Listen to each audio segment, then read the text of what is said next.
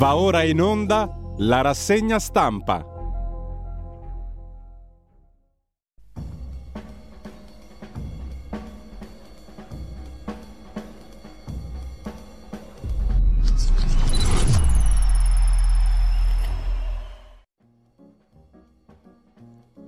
Radio Libertà, di nuovo in diretta con la rassegna stampa di Giulio Cainarca. Buon lavoro Giulio.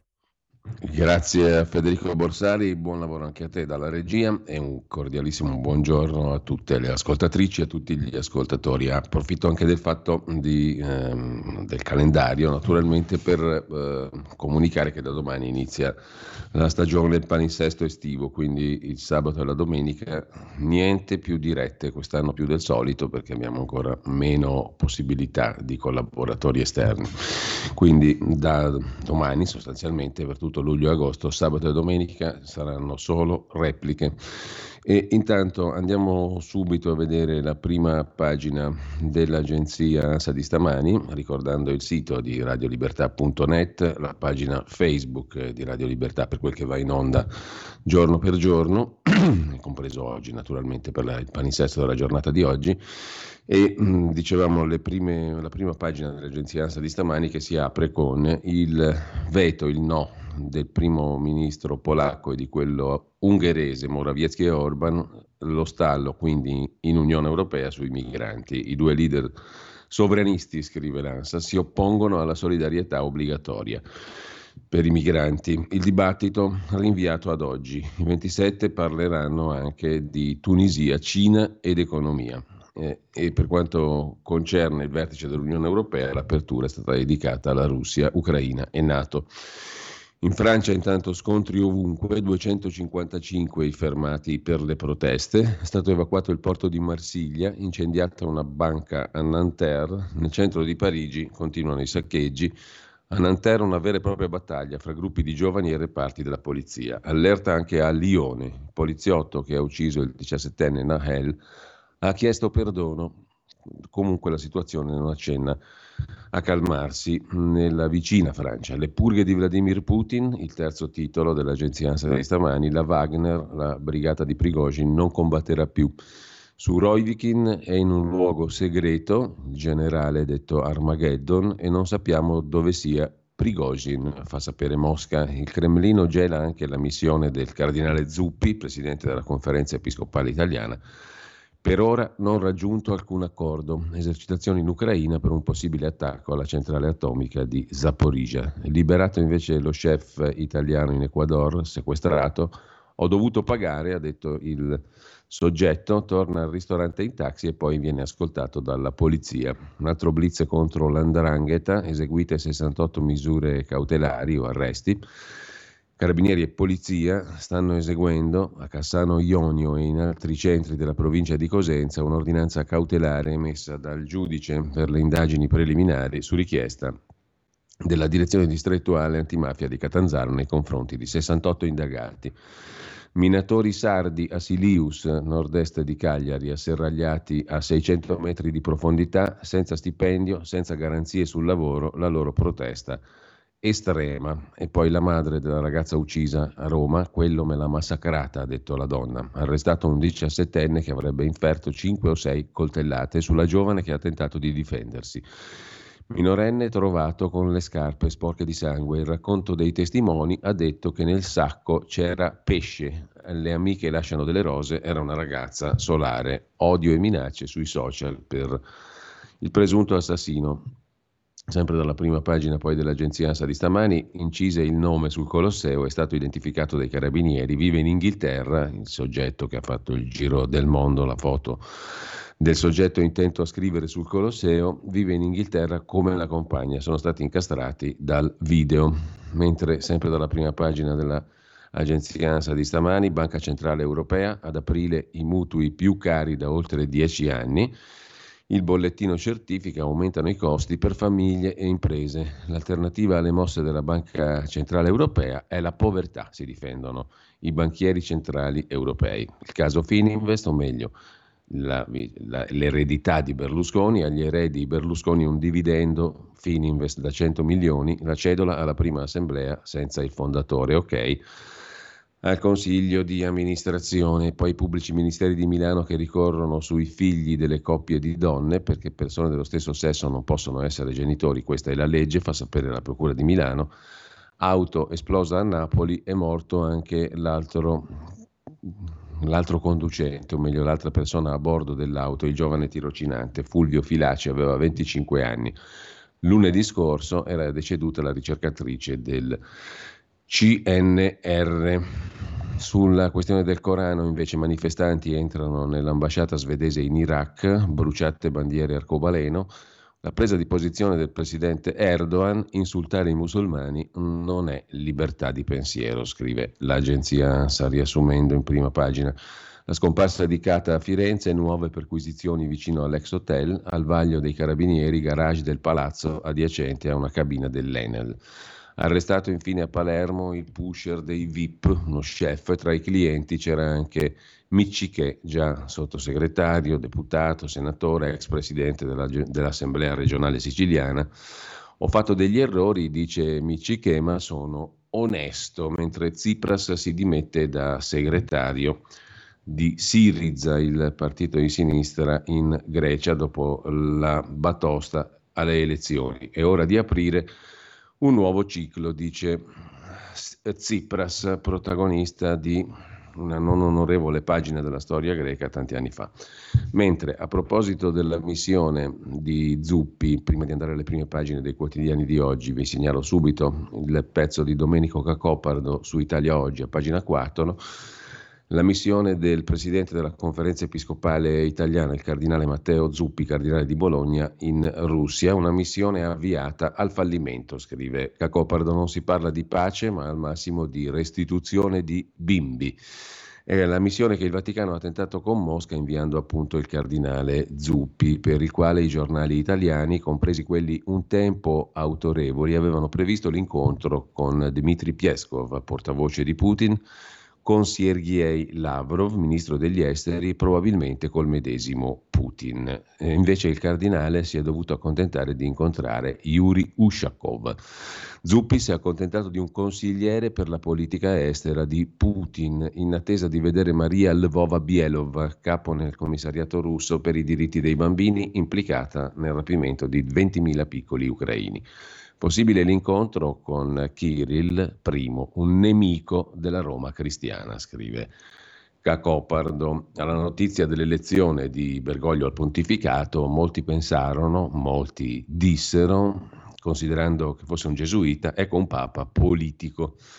Immaginavamo, scrive Cacopardo, che dopo il grande Papa polacco, che ha scritto il suo nome nella storia del mondo, avendo determinato insieme a Reagan il crollo dell'impero sovietico, anche Papa Francesco avrebbe ripreso il trend di una politica vaticana globale nella quale avrebbe potuto galleggiare svolgendo il suo ministero sul fronte dei rapporti fra gli stati e nella tutela morale e civile del milione di cattolici oppressi nel mondo, soprattutto islamico, e delle migliaia barbaramente uccisi dagli estremisti che operano in nome di Maometto.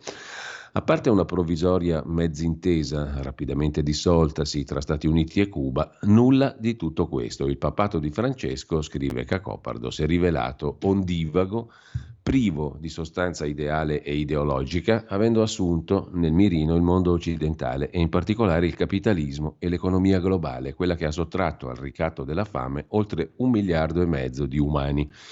Il fatto è che il pregiudizio giustizialista, che nulla ha a vedere con l'afflato dei gesuiti di missione che praticavano un cristianesimo integrale, costituisce un elemento fondamentale dell'antropologia culturale nella quale si è formato il Papa, il pregiudizio giustizialista. E se è vero, come è vero, che egli ha assunto un atteggiamento politico, dialogante con la dittatura di Videla e Soci in Argentina, è anche vero che secondo quanto risulta dalle informazioni che vengono dall'Argentina era riuscito a raggiungere qualche significativo risultato pastorale. Probabilmente è questo il presupposto erroneo che l'ha spinto a ritenere che anche con Putin si riuscisse a raggiungere qualche intesa di civile relazione. Dimenticava Francesco che mentre Videla era in un contesto cattolico, essendo egli stesso un cattolico praticante, Putin opera in un contesto diverso, ostile come la Chiesa ortodossa di Mosca. Così su Italia oggi l'analisi di Domenico Cacopardo. Mentre a proposito di quotidiani, poi andiamo a vedere le prime pagine, ci sono novità annunciate, peraltro da un po' di tempo nel nord-est, i quotidiani del gruppo che fu di De Benedetti, ora Agnelli Elkan, Gedi, vanno a Marchi. Come cambia l'informazione locale? Entro luglio sarà fatto il passaggio dei giornali ora di proprietà di Elkan, alla cordata del presidente di Banca Fimite Save. Il prezzo tra i 38 e i 40 milioni. Battuti gli appetiti di Caltagirone, la concorrenza della SAE di Leonardis, scrive lettera 43 stamani in primo piano. I quotidiani Gedi del nord-est, quelli che appunto erano un tempo di De Benedetti, oggi Agnelli e Elkan, sono all'atto finale. La cordata di imprenditori veneti, che fa capo a Enrico Marchi, finanziere di Conegliano, presidente di Banca Fimit e della Save, la società che controlla gli aeroporti di Venezia, Verona e Treviso, ha completato l'analisi, la due diligence dei bilanci delle testate. Si sta già lavorando alle cessioni dei rami d'azienda e a ridefinire i vari contratti di service. Salvo sorprese, entro fine luglio il passaggio dei giornali di proprietà della Exor di John Elkan sarà cosa fatta. Prezzo della transazione tra i 38 e i 40 milioni di euro per il mattino di Padova, la Nuova Venezia, la Tribuna di Treviso, il Corriere delle Alpi di Belluno, il Messaggero Veneto di Udine e il Piccolo di Trieste si volta pagina. Nel frattempo il finanziere Marchi si sta occupando del management della nuova società che li gestirà. Nulla trapela se non l'intenzione di prendere manager di primissimo livello con esperienza nel settore e adottare un piano editoriale aperto al digitale. L'iniziativa del patron di Fimit, nuovo editore Enrico Marchi dei tanti quotidiani appunto del nord-est che vengono comprati da, da Agnelli Elkan, l'iniziativa del patron di Fimit, che quei giornali ha fortemente voluto, tanto da mettere fin da subito fuori gioco la concorrenza della SAE di Alberto Leonardis e gli appetiti del gruppo Caltagirone, che ha già il Gazzettino, ha ingenerato una sorta di effetto domino nel panorama dell'informazione veneta. Si è mosso anche il gruppo Atesis, la società posseduta dalle associazioni industriali di Verona e Vicenza, che controlla l'Arena, il giornale di Vicenza e Brescia Oggi, e che ha recapitato alla Gedi un'offerta per rilevare la storica Gazzetta di Mantova, uno dei più antichi quotidiani italiani mettendo sul piatto una cifra tra i 15 e i 18 milioni di euro, comprensiva anche di due immobili e battendo sul filo di lana la concorrenza della locale Confagricoltura che ora sta puntando sull'acquisto di un'altra testata del gruppo di Elkan Gedi, la provincia pavese, come capofila di una cordata che vede al suo fianco alcuni produttori agricoli locali. Insomma, qualcosa si muove nell'editoria locale. Intanto mi segnalo anche, prima delle prime pagine, eh, un paio di articoli dedicati a una decisione storica della Corte Suprema degli Stati Uniti che vieta il razzismo nelle università, facendo impazzire i democratici americani, scrive Federico Punzi su Atlantico Quotidiano. È stato abbattuto un altro totem liberal, il razzismo alla rovescia delle affirmative actions per l'ammissione all'università. Violano il quattordicesimo emendamento, quello che garantì diritti agli ex schiavi. Una decisione dunque della Corte Suprema degli Stati Uniti che farà discutere e che pone un argine al politicamente corretto e all'ideologia woke ormai dilagante. È arrivata una storica sentenza ieri contro il razzismo alla rovescia delle cosiddette affirmative actions, cioè discriminazioni positive concepite per favorire l'integrazione delle minoranze in passato discriminate e socialmente svantaggiate. Il caso riguardava i criteri per l'ammissione alle università americane. In due cause intentate dall'associazione Students for Fair Admissions contro Harvard e l'Università della Carolina del Nord, i giudici hanno stabilito che è incostituzionale considerare la razza nei criteri di ammissione al college, respingendo le argomentazioni delle due università, secondo cui i loro programmi di ammissione sono finalizzati a garantire la diversità nei campus. I dati delle ammissioni ad Harvard rivelano un'incredibile discriminazione su base razziale. Uno studente afroamericano, nel cinquantesimo percentile dell'indice accademico, ha maggiori probabilità di essere ammesso rispetto a uno studente bianco o asiatico nel centesimo percentile. Come osserva il Wall Street Journal, la sentenza costringerà a rivedere i criteri di ammissione in tutta l'istruzione superiore americana, dove per decenni la ricerca della diversità è stata considerata un dogma anche a scapito del merito. Molte università hanno erroneamente concluso che la pietra di paragone dell'identità di un individuo non siano le sfide superate, le abilità sviluppate o le lezioni apprese, ma il colore della pelle. La nostra storia costituzionale non tollera questa scelta, ha scritto il presidente della Corte John Roberts nell'opinione di maggioranza che è stata votata 6 contro 3. Eliminare la discriminazione razziale significa eliminarla tutta e l'Equal Protection Clause contenuta nel quattordicesimo emendamento, abbiamo di conseguenza sostenuto che si applica indipendentemente dalle differenze di razza, colore, nazionalità ed è universale nella sua applicazione. Piero Vietti su tempi.it commenta a sua volta questa sentenza che ribalta le università americane, una storica sentenza contro l'affirmative action, considerare l'appartenenza etnica come discrimine nelle ammissioni è incostituzionale, è una decisione anti-woke dalle conseguenze enormi, scrive anche Piero Vietti su tempi.it. Dunque non è costituzionale negli Stati Uniti, lo ha de- definito la Corte Suprema, 6 contro 3 la votazione appunto, è incostituzionale considerare la razza come discrimine nelle ammissioni all'università. Si è eliminato così lo strumento che le scuole più esclusive utilizzavano da anni per aumentare la diversità nei campus. La decisione colpisce la affirmative action, che è lo strumento politico usato per promuovere la partecipazione di minoranze sottorappresentate e ha scritto il Wall Street Journal, questa decisione della Suprema Corte costringerà a rielaborare i criteri di ammissione in tutta l'istruzione superiore americana, dove per decenni la ricerca della diversità è stato un articolo di fede. Funzionari universitari hanno insistito sul fatto che non esiste alcun sostituto delle preferenze razziali che possa garantire che una quota rappresentativa di candidati di minoranza, in particolare studenti neri, ottenga l'ammissione a istituti selettivi.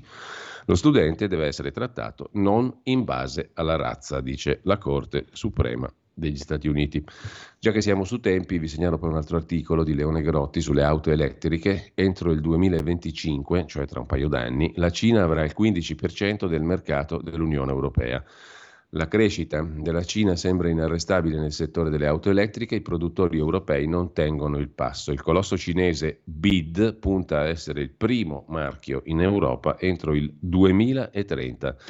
Secondo uno studio di KPMG, i marchi cinesi di auto elettriche potrebbero conquistare il 15% del mercato automobilistico elettrico europeo nei prossimi due anni.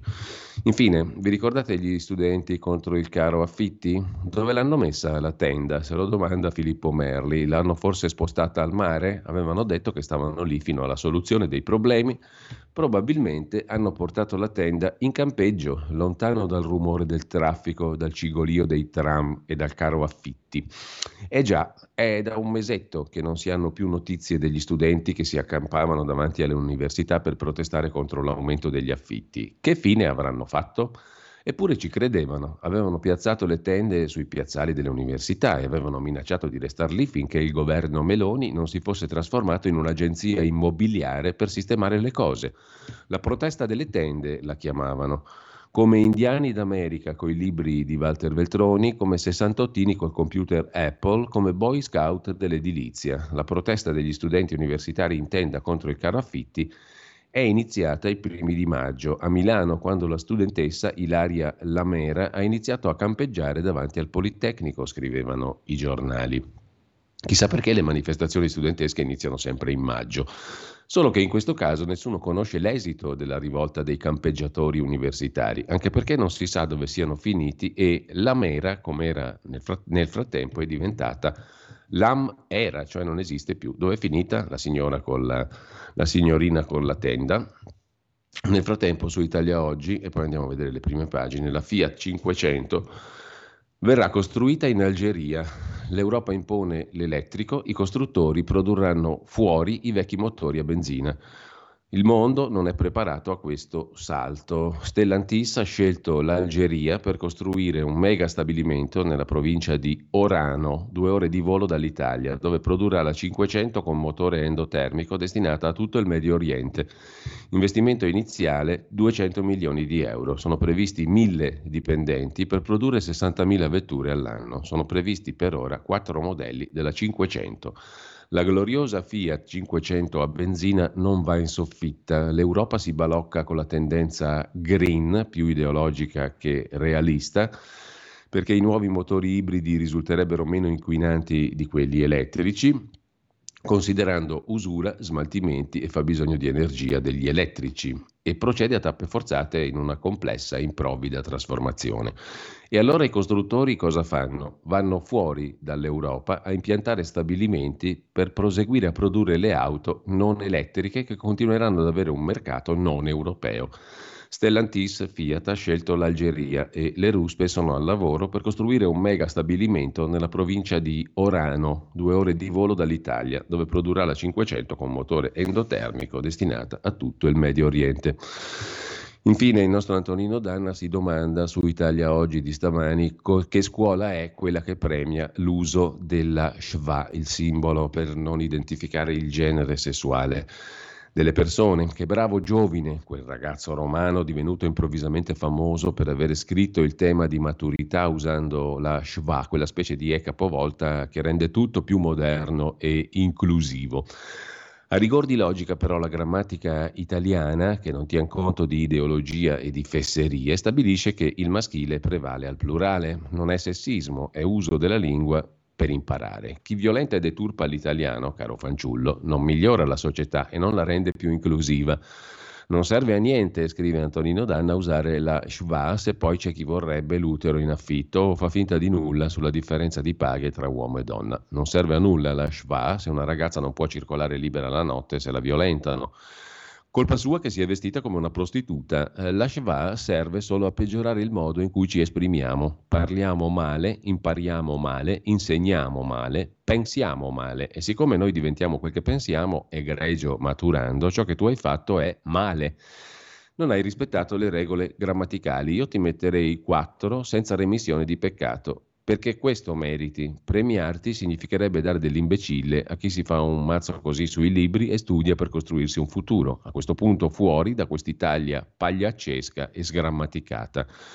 Ora puoi rientrare nell'anonimato da cui sei stato immeritatamente tratto da colleghi politically correct o candidarti col PD di Ellis Line, che è la stessa cosa, conclude Antonino Danna su Italia Oggi. Su Italia Oggi c'è poi un bel pezzo da Berlino di Roberto Giardina sulla Germania. La cassiera come amica, per far sì che per risparmiare non scompaia la Plauderkasse, la cassa delle chiacchiere, perché la tecnologia sta ammazzando la conversazione. non capisco perché, scrive Giardina, per farmi un'offerta per cambiare il contratto del cellulare, quello della luce, un abbonamento a una rivista che insegna come creare un'ikebana, mi chiami una voce registrata. Dovrei conversare con un computer. Già è intollerabile, ma comprensibile che per un reclamo non si riesca a parlare con un essere umano, ma almeno per proporre un affare che conviene all'azienda dovrebbero pagare un giovane. Per molti diventa sempre più raro riuscire a scambiare due parole con qualcuno, si rimane soli per giorni e settimane, si crede di avere molti amici online, ma è una finzione. Anni fa le mutue tedesche introdussero un ticket 10 euro ogni tre mesi per poter consultare un medico nel suo studio. Molte persone anziane, in buona salute, ci andavano ogni giorno. Si sperava che il sistema servisse a svuotare le sale d'attesa, ma non funzionò. 10 euro erano un costo modesto contro la solitudine. Un mio amico, un geriatra in pensione, mi spiega che parlare è già una terapia e lui aveva sempre tempo per i suoi pazienti.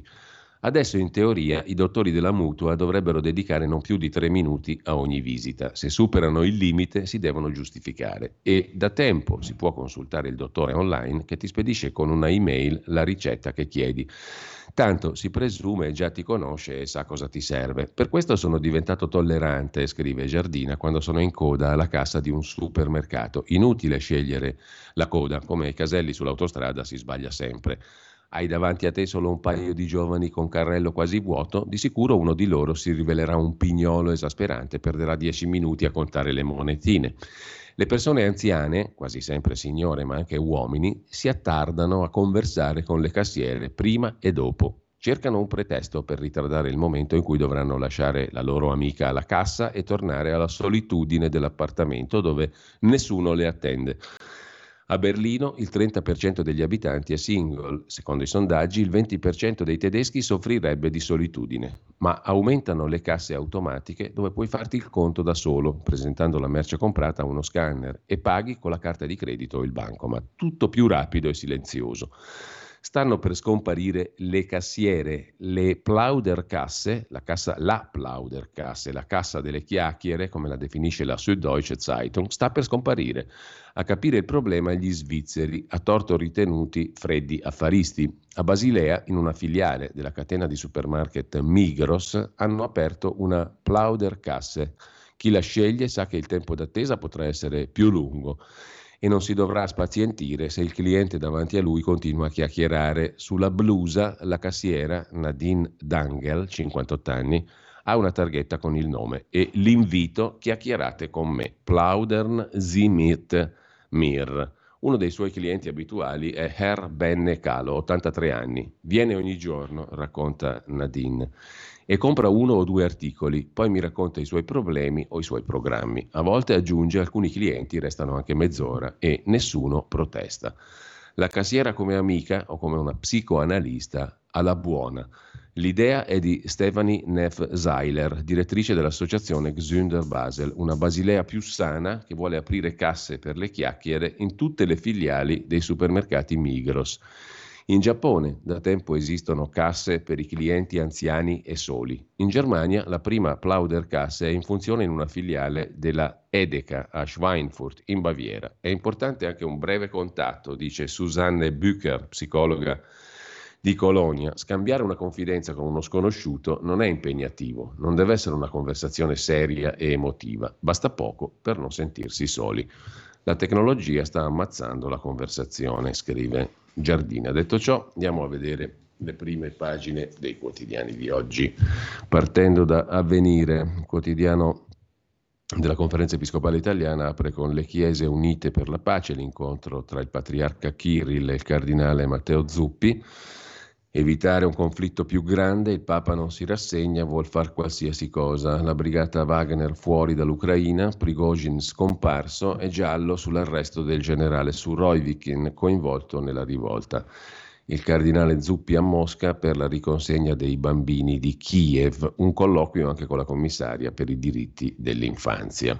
Questo è il tema d'apertura di Avvenire, a centropagina la Francia che brucia, blindate le periferie, un uragano fuori controllo di rabbia, roghi dolosi e scontri, soprattutto di notte, ma capace ieri pomeriggio di guastare e sconvolgere perfino la attesa marcia bianca in memoria del diciassettenne Nahel, ufficialmente organizzata a Nanterre, nella banlieue ovest di Parigi, per una pacificazione. In Francia si è messo a tremare il sismografo della tensione sociale, scrive Avvenire, spingendo i vertici a correre ai ripari con mezzi quasi mai visti prima. Da ieri sera ben 40.000 agenti sono schierati in tutto il paese. Intanto l'Europa pressa sul MES, Meloni prova a mediare per quanto concerne la politica italiana. Giorgia Meloni arriva a Bruxelles con un obiettivo sin troppo palese, sgomberare nelle istituzioni europee il dubbio che stia iniziando una stagione di conflitto preelettorale tra Roma e Bruxelles, un dubbio alimentato dal suo intervento mercoledì alle Camere.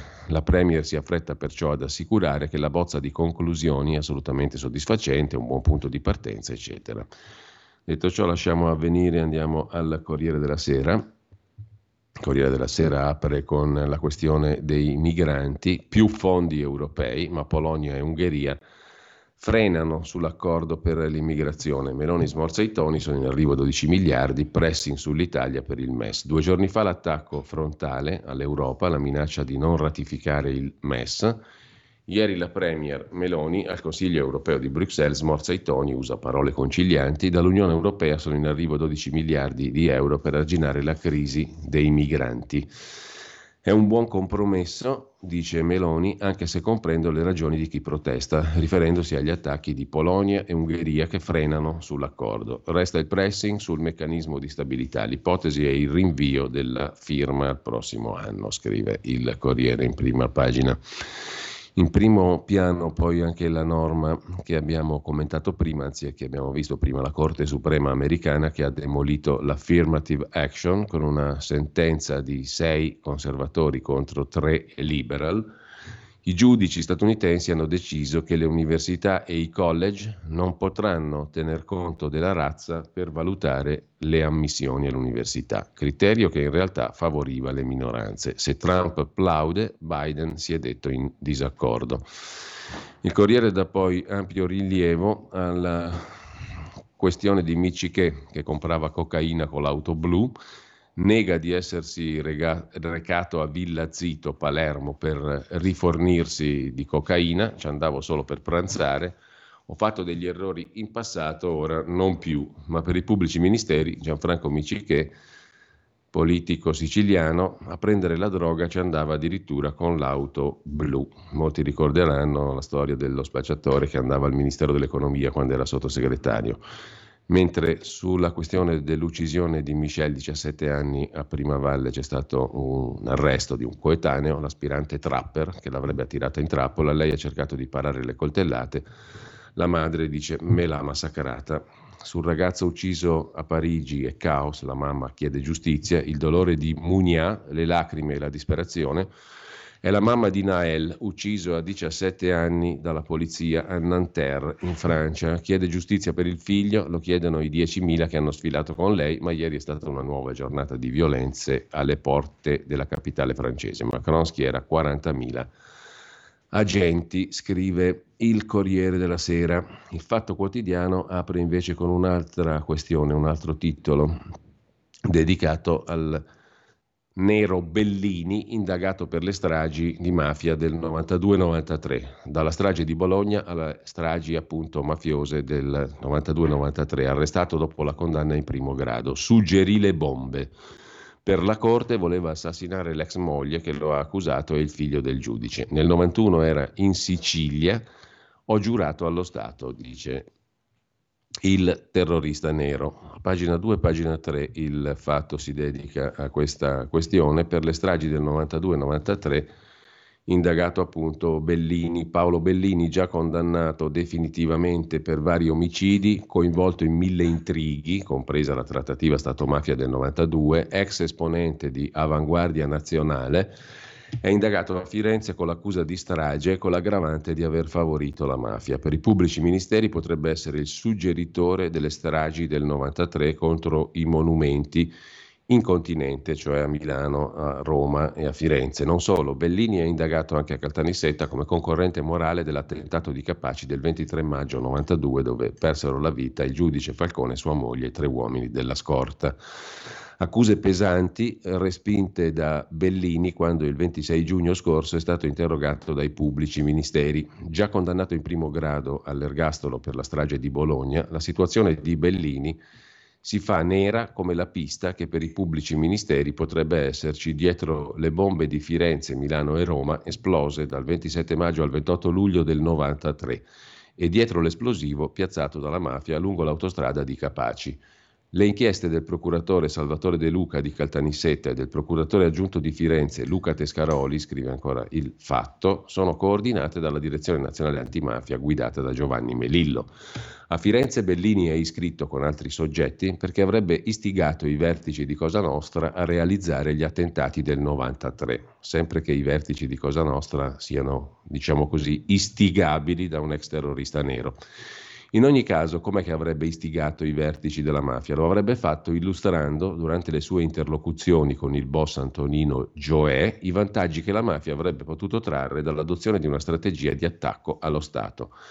Tramite il boss Gioè, dunque, il piano sarebbe stato veicolato a Giovanni Brusca, Leoluca Bagarella e Totò Riina. Bellini è accusato come concorrente morale per la strage di Capaci anche sulla base di una serie di telefonate inedite del 92, procedendo con ordine, scrive il Fatto Quotidiano. Ieri la Procura di Firenze ha perquisito casa di Bellini a Palestrina. Secondo i magistrati è a partire dalla primavera del 92 che il Bellini inizia i rapporti con la mafia.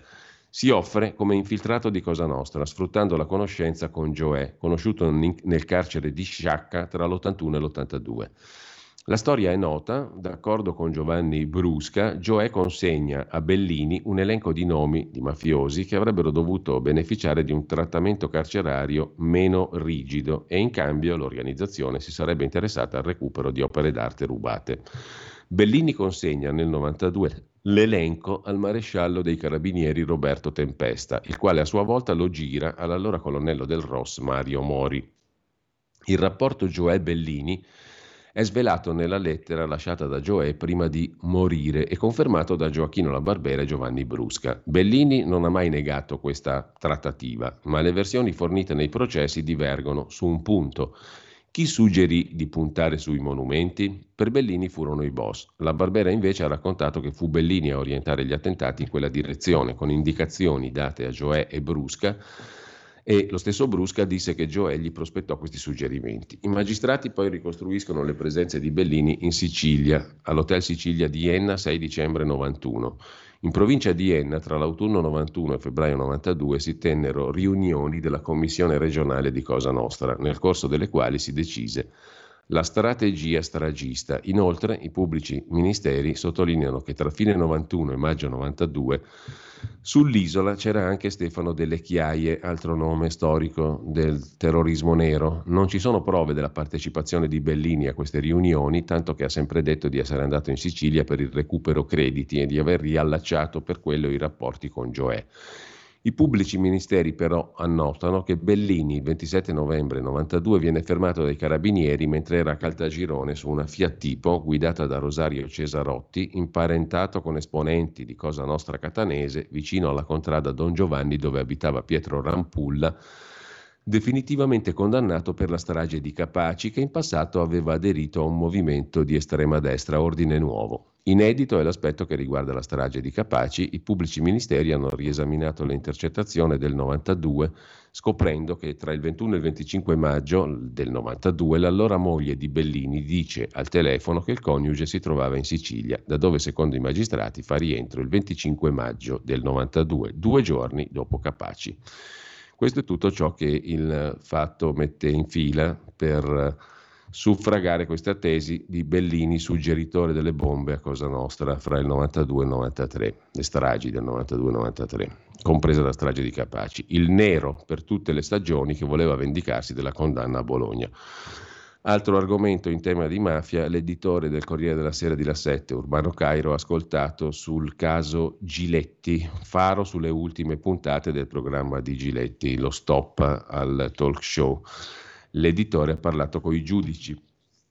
Urbano Cairo è stato sentito come testimone a sommarie informazioni mercoledì 28 giugno scorso dalla Procura di Firenze i pubblici ministeri sono interessati alle ragioni della cancellazione del programma condotto da Massimo Giletti sulla 7 Non è l'Arena. Come noto, giovedì 13 aprile, mentre si accingeva a preparare la puntata della domenica, Giletti ha ricevuto una mail in attesa dai vertici che gli comunicavano la chiusura della trasmissione dopo sette anni. L'audizione di Urbano Cairo è stata coperta dal segreto. Così sul fatto quotidiano di oggi. Tra gli altri titoli andiamo rapidi, beccato il pusher, Miciche in polvere, titola il fatto, i politici tremano. Cocaina al forzista con auto blu e lampeggiante. È la terza volta. L'ex ministro Miciche di Forza Italia non è indagato, si riforniva dall'amico ristoratore di punta a Palermo, arrestato, e dice no al test antidroga. Il radicale Maggi parla di una destra ipocrita e ideologica. La frase sopra la testata ci porta a Parigi, banlieue in rivolta dopo il ragazzo algerino ucciso da un agente, Macron mostra i muscoli, coprifuoco 40.000 agenti in strada. La Francia come gli Stati Uniti? si domanda il fatto.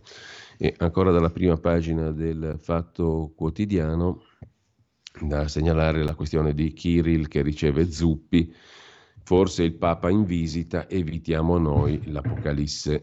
A chiudere la prima pagina del Fatto Quotidiano, non ride più, il titolo del pezzo dell'articolo di commento di prima pagina del direttore Marco Travaglio su Giorgia Meloni. Giorgia Meloni è una romanaccia simpatica, battuta pronta, risata contagiosa, un po' di sana autoironia anche sulla statura non proprio slanciata, eterno cruccio dell'altro nano, ancor più della calvizie. Sono alto 1,71 m, cribbio.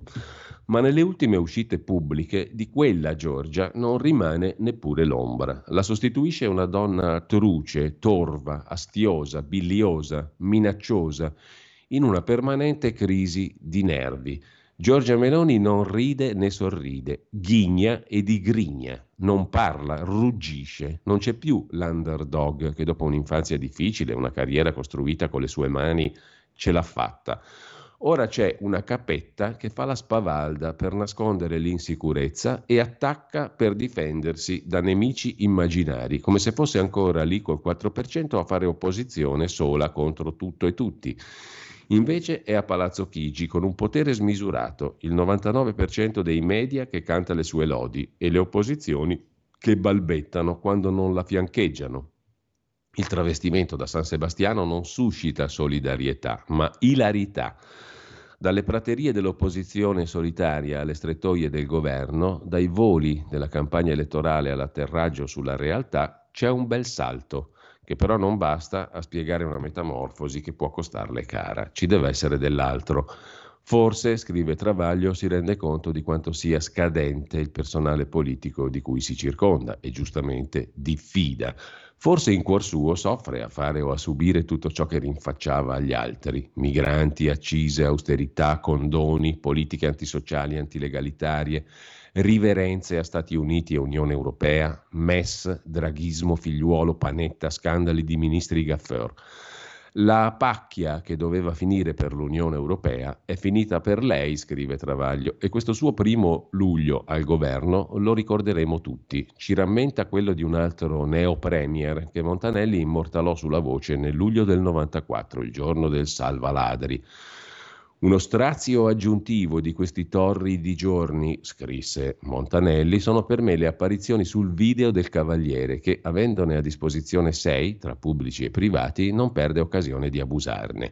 A opprimermi è il sorriso con cui Sua Presidenza accompagna le parole. Tirato, stirato, studiato col, consu- col consueto puntiglio cosmetico ma ormai completamente estraneo a un volto non più bene ambarato come una volta, ma lucido di sudore. Non erano questi i sorrisi di Berlusconi quando non era ancora il cavaliere, anzi quelli non erano nemmeno sorrisi, ma risate belle, aperte, squillanti, a gola spiegata. Ecco perché mi fa tanto male vederlo sul video con quel sorriso fasullo quasi un ghigno che non ricorda neanche da lontano la bella risata, fresca e squillante, del Silvio di Arcore, non ancora cavaliere.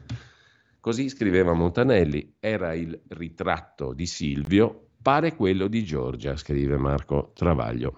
Lasciamo il fatto, andiamo a vedere anche il giornale a proposito di Berlusconi. Berlusconi perseguitato anche nell'aldilà. Assalto giudiziario, scrive il giornale Ruby Ter. I PM milanesi non si arrendono e ricorrono in Cassazione contro le assoluzioni. Un accanimento senza fine. Sfregio a Milano, cancellato in via Volturno il murale comparso in suo onore. È già stato cancellato, scrive Luca Fazzo. Follia togata invece il commento di Augusto Minzolini. Che i processi in Italia siano quelli che sono, in alcuni casi micidiali ingranaggi ideologici, lo si sapeva, ma ieri la Procura di Milano è andata oltre. Ha superato la barriera dell'accanimento, il muro del risentimento e ha lambito la follia. Ha deciso infatti di ricorrere in Cassazione contro la sentenza di assoluzione in primo grado di Silvio Berlusconi nel processo Rubiter Insomma, vogliono processare il cavaliere anche da morto, con un solo obiettivo, sporcarne la memoria. Un atteggiamento, scrive Minzolini, che rivela una sorta di odio che i giudici hanno sempre coltivato nei confronti dell'imputato eccellente e che li induce a decisioni che lasciano basite tutte le persone, di destra, di sinistra o di centro, animate da un minimo di onestà intellettuale. La Francia intanto è ancora sotto assedio, per gli 007 francesi la violenza è destinata ad aumentare, a esplodere, tensione a Nanterre ma non solo.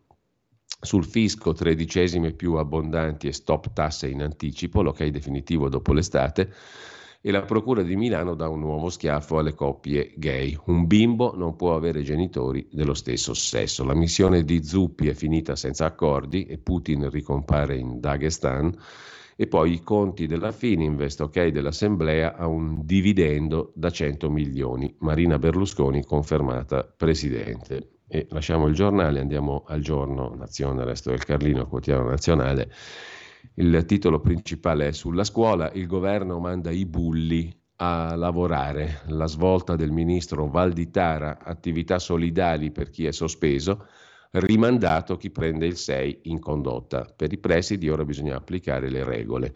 Per quanto riguarda invece la politica, i nodi della Premier messa la maggioranza vuole rinviare poi più fondi per i migranti in Europa. Un'intervista a Durigon in pensione prima, poi la vediamo. Caduta in trappola è l'altro titolo di prima pagina. Michelle Maria Causo aveva 17 anni, è stata uccisa a Prima Valle. Arrestato l'amico, anche lui 17enne, Trapper, uccisa con sei coltellate, lo strazio dei genitori. Per quanto concerne invece la questione della scuola, le nuove regole decise dal ministro Valditara, lavori socialmente utili per gli studenti sospesi e più peso al voto di condotta nella valutazione complessiva, perché, dice il ministro Valditara, bisogna ripristinare il rispetto per gli insegnanti. La valutazione inciderà sui crediti per accedere all'esame di, maturni, di maturità. Capo dei presidi, Giannelli, intervistato dal quotidiano nazionale, approva. Antonello Giannelli, presidente dell'Associazione Nazionale Presidi, le misure sono giuste, ora vanno applicate. Per quanto concerne invece le pensioni, a pagina 7 del quotidiano nazionale l'intervista al sottosegretario al lavoro, il leghista Claudio Durigon, come si anticipa l'uscita dal lavoro, la riforma arriverà entro la fine della legislatura, dice Durigon, a casa dopo 41 anni di lavoro senza vincoli di età scivolo a 62 nelle aziende in crisi, una formula di garanzia per i giovani. Il cantiere pensioni verrà comunque affrontato entro la legislatura. Andiamo a vedere anche la prima pagina del Mattino di Napoli. Il quotidiano napoletano dedica l'apertura alla questione dell'immigrazione in chiave europea, Unione Europea divisa sui fondi, lo stop di Polonia e Ungheria e poi il prototipo esploso del CNR è morto anche Fulvio, l'altro che era a bordo del prototipo. Dopo sette giorni la seconda vittima del rogo in tangenziale. Il contratto al vaglio dei pubblici ministeri, scrive il quotidiano napoletano. Il tempo di Roma apre con la notizia di cui abbiamo appena parlato, il governo all'opera sul tema della scuola, i bulli ai lavori sociali. Valditara vara nuove regole su bullismo e voto in condotta. Vale la cultura del rispetto, dice il ministro. Per le infrazioni più gravi gli studenti saranno utilizzati in attività solidali. Il ministro dell'istruzione dice che chi sbaglia va aiutato se si impegna a recuperare. Parla il leghista Rossano Sasso, pene più severe per, per chi aggredisce i professori. Una proposta di legge del deputato leghista ex, ex sottosegretario all'istruzione Rossano Sasso per inasprire le sanzioni per le violenze contro il personale scolastico. Il principio invece del ministro, l'abbiamo visto prima a Valditara, chi sbaglia a scuola va aiutato ma deve impegnarsi a recuperare e anche le nuove regole sul voto in condotta che dovrà pesare di più nella valutazione complessiva. A centro pagina la cronaca nera romana, mia figlia lo ha rifiutato, lui l'ha ammazzata. È lo sfogo del padre di Michelle, la ragazzina uccisa con sei coltellate a Prima Valle ritrovata dentro un carrello della spesa. Gli inquirenti hanno fermato l'amico coetaneo della giovane e sequestrato l'arma del delitto. La mamma non ha dubbi, quel ragazzo era fin troppo educato, ma me l'ha massacrata. Lasciamo la prima pagina del tempo con la stessa notizia che apre il fatto e che abbiamo visto prima, a pagina 9 se ne occupa il quotidiano romano, arrestato Paolo Bellini, pianificava altri omicidi, era ai domiciliari per la strage di Bologna, in cella l'ex avanguardia nazionale Bellini, uno degli esecutori materiali dell'attentato del 2 agosto dell'80 portato nel carcere di Spoleto. Secondo i magistrati, dai domiciliari minacciava l'ex moglie e il figlio del giudice che un anno fa lo aveva condannato all'ergastolo Paolo Bellini, ex avanguardia nazionale, è stato dunque arrestato su ordinanza della Corte d'Assise d'Appello di Bologna. Era stato condannato un anno fa all'ergastolo in primo grado come uno degli esecutori materiali della strage alla stazione di Bologna 2 agosto 1980. È stato portato nel carcere di Spoleto, prese parte al comando che attuò materialmente la strage di Bologna. Ha scritto la Corte d'Assise di Bologna nelle oltre 1700 pagine con le quali ha motivato la sua condanna all'ergastolo per la strage del 2 agosto dell'80. E mm, lasciamo con questo anche la prima pagina del Tempo, andiamo a vedere Repubblica. Repubblica apre con eh, l'ora delle purghe in Russia. Sotto interrogatorio su Rovikin, generale arrestato, e altri ufficiali sospettati di complicità con il golpe dei mercenari della brigata Wagner di Prigozhin. Nessuno sa dove si trovi Prigozhin. Scomparso il generale Gerasimov, Mosca prende il controllo delle strutture della Wagner da San Pietroburgo alla Siria, poi disgelo tra Zuppi e il patriarca Kirill, possibile un altro incontro tra il patriarca e il papa. E sempre dal primo piano di Repubblica, Paolo Bellini, un neofascista anche per la strage di Capaci, arrestato l'uomo condannato per la strage alla stazione di Bologna, voleva uccidere l'ex moglie e il figlio del giudice Caruso, adesso Bellini è pure indagato per la strage di Capaci, con quella motivazione che abbiamo visto prima sul fatto quotidiano. Orban blocca il vertice dell'Unione Europea, il premier ungherese dice no all'intesa sui migranti, mentre a Roma la ragazza Michelle forse uccisa per un debito, scrive Repubblica in prima pagina, alle pagine 18 e 19 il resoconto, spunta la pista del debito. Una lite forse per un debito e poi il massacro. Michel ha combattuto fino all'ultimo nell'appartamento di via Dusmet per evitare le coltellate, almeno sei, in diverse parti del corpo. Dopo averla uccisa, il diciassettenne omicida l'ha nascosta in una busta della spazzatura e l'ha trasportata su un carrello vicino a dei cassonetti, abbandonandola in strada. La madre della ragazza uccisa è convinta che il ragazzo di origine srilanchese si sia servito di un complice. Non può aver fatto tutto lui. L'hanno ammazzata di botte e finita a coltellate. Mia figlia era troppo forte e si menava pure coi maschi. Per gli inquirenti il ragazzo avrebbe agito da solo, probabilmente sotto effetto di stupefacenti. Il diciassettenne è l'unico accusato per l'omicidio. Sarà interrogato lunedì. Con l'autopsia sono stati disposti gli esami tossicologici sulla giovane per capire se stessero consumando droga insieme. Il movente continua a essere poco chiaro.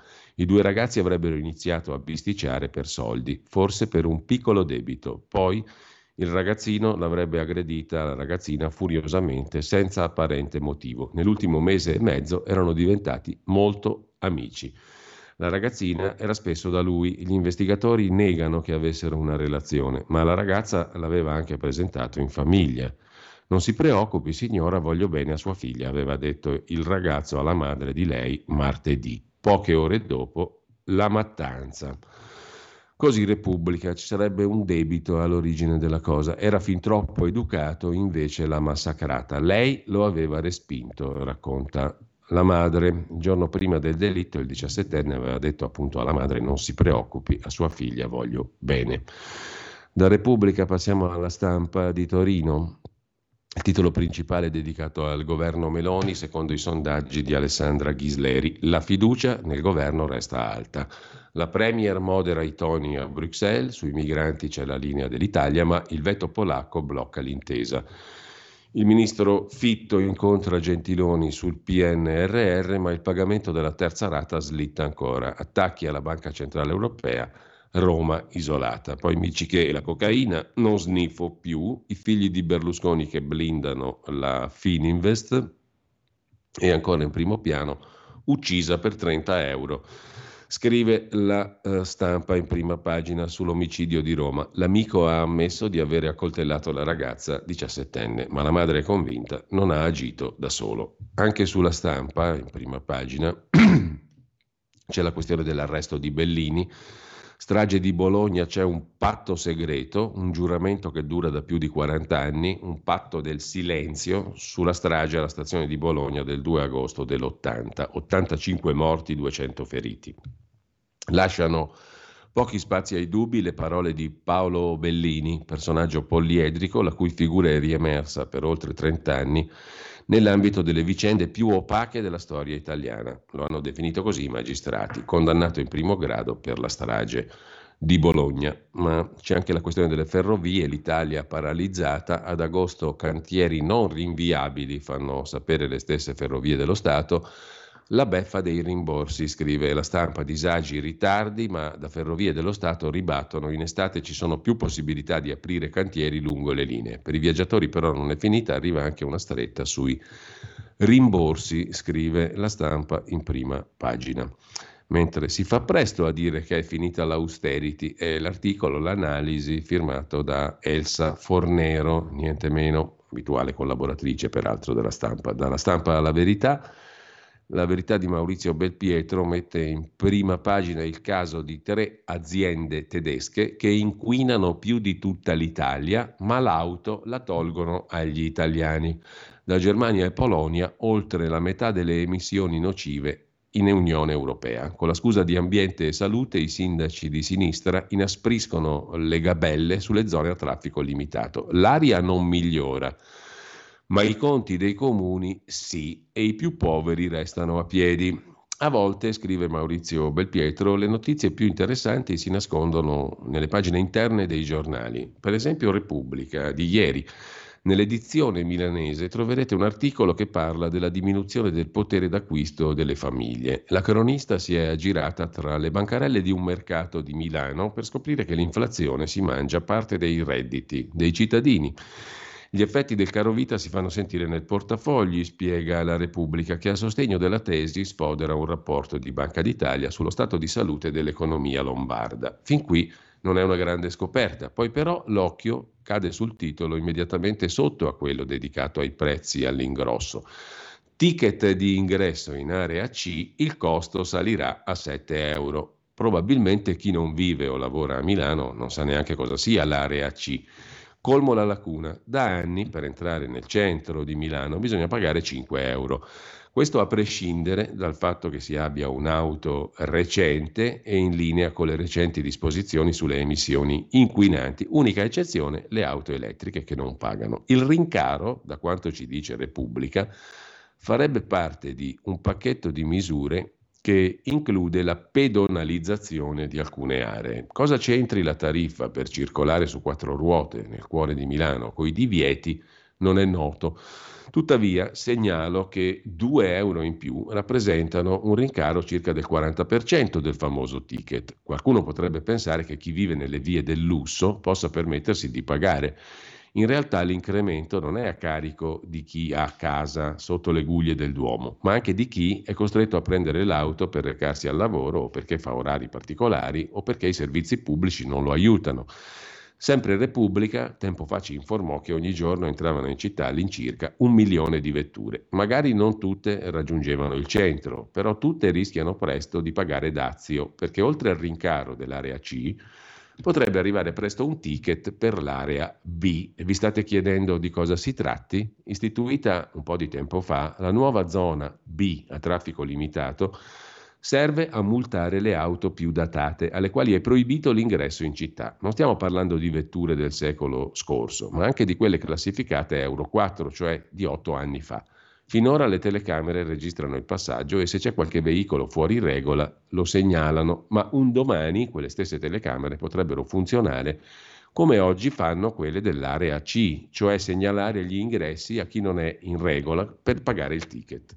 In pratica si tratterebbe di un salasso per quel milione di pendolari che ogni giorno si recano a Milano. Già molti sono costretti a pagare per l'ingresso in centro, domani potrebbero doverlo fare anche se si aggirano in periferia.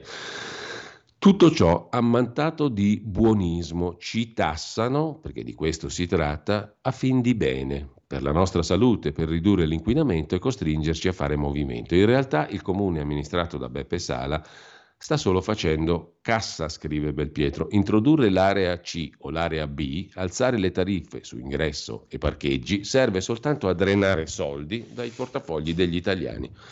Sebbene il sindaco si proclami più verde che rosso, nonostante i divieti di ingresso alle auto più vecchie e il ticket in vigore da tempo, la qualità dell'aria a Milano è addirittura peggiorata, segno che le misure con cui la giunta di sinistra di Milano tortura gli automobilisti servono a nulla. Segnalo peraltro che un recente studio ha scoperto, scrive Belpietro, che tre centrali di carbone di proprietà di un'azienda tedesca inquinano più di tutta Italia. Dunque inutile continuare a fare la guerra ai veicoli perché i risultati saranno ininfluenti per l'ambiente. Però gli effetti si vedono sulle finanze municipali che sono rimpinguate a danno del portafogli di chi guida e pazienza se questo fa salire l'inflazione. Arrivati a questo punto, conclude il direttore della Verità, qualcuno potrebbe voltare pagina pensando che quello che ho raccontato sia questione che riguardi soltanto i milanesi e quella parte di lombardi che entrano a Milano. Errore.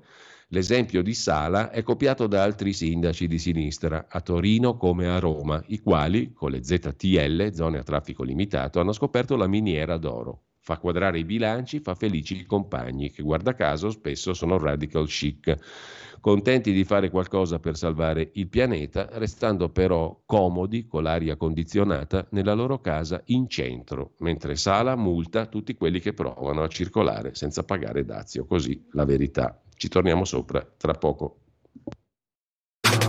Stai ascoltando Radio Libertà. La tua voce libera, senza filtri né censura. La tua radio.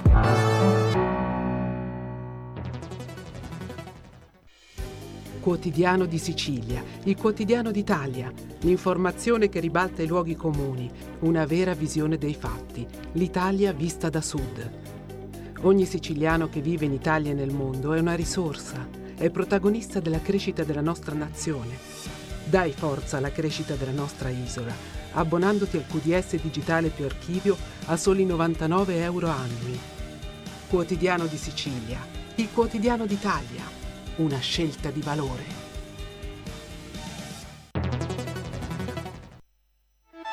Stai ascoltando Radio Libertà, la tua voce libera, senza filtri né censure, la tua radio.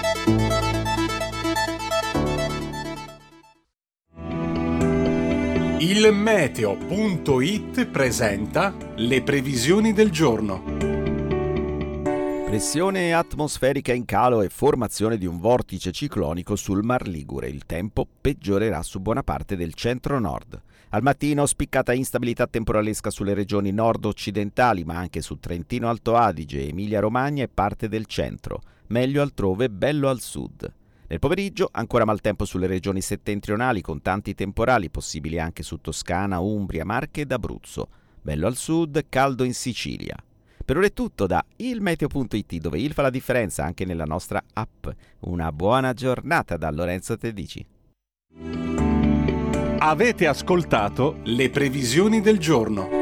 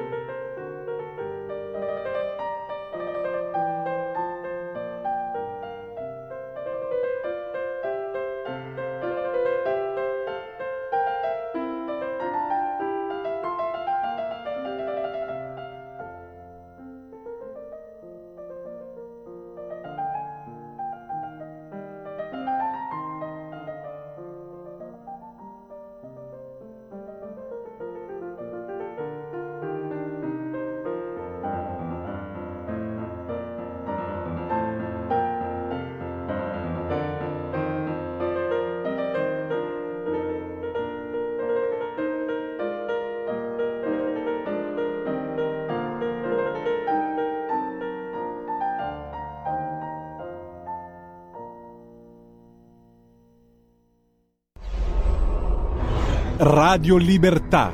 Veniamo da una lunga storia e andiamo incontro al futuro con spirito libero per ascoltare tutti e per dare voce a tutti.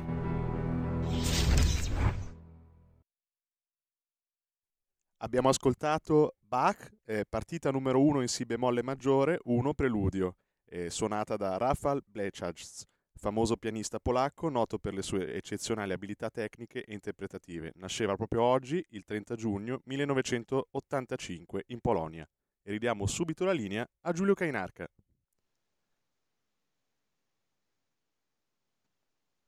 Torniamo subito.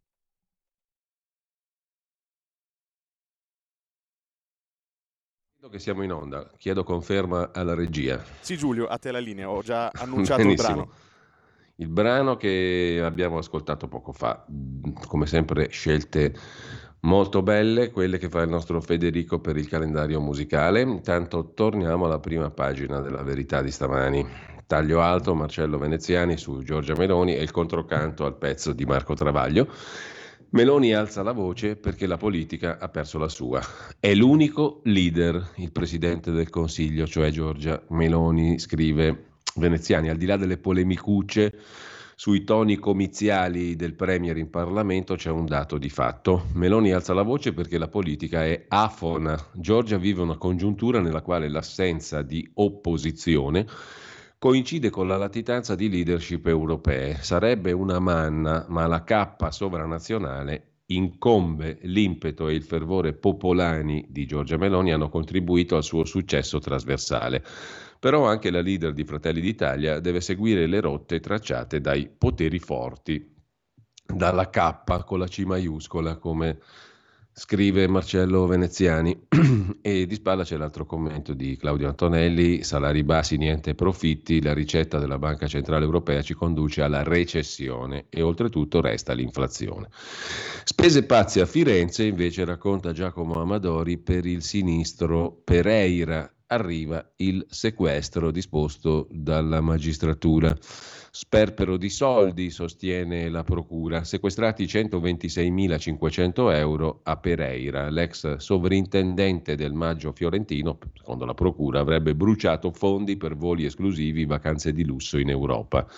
I rimborsi, dicono i magistrati, erano camuffati da viaggi a caccia di sponsor. E poi è finito ai domiciliari anche lo chef Pusher a Palermo Miciche, ex ministro, sottosegretario, presidente dell'Assemblea regionale siciliana, politico di Forza Italia di lungo corso, comprava da lui la cocaina con l'auto blu. L'ex ministro è stato fotografato dagli inquirenti mentre ritirerebbe una dose di droga. La difesa del politico che non è indagato ero al ristorante per mangiare e non per sniffare. Mentre, sempre dalla verità, vi segnalo L'intervista al leghista Gusmeroli, le partite IVA non saranno più il bancomat fiscale dello Stato, è passato un emendamento del deputato leghista che parla di svolta storica, superiamo il maxi acconto di novembre e le imposte si potranno rateizzare all'anno dopo. L'IMU, i contribuenti risparmiano, la calcolerà il comune. Commercianti, piccole imprese, partite IVA sono storicamente costrette a pagare tutte le tasse in anticipo, cioè prima di avere incassato gli utili o i proventi rispetto ai quali scatta l'imposizione fiscale. È un non senso che diventa ancor meno comprensibile visti i tempi finanziari che corrono, caratterizzati dal ritorno di alti tassi e inflazione. Perché fino a quando il denaro non costava era un conto, ora che la politica monetaria della Lagarde è diventata super restrittiva è tutt'altra musica.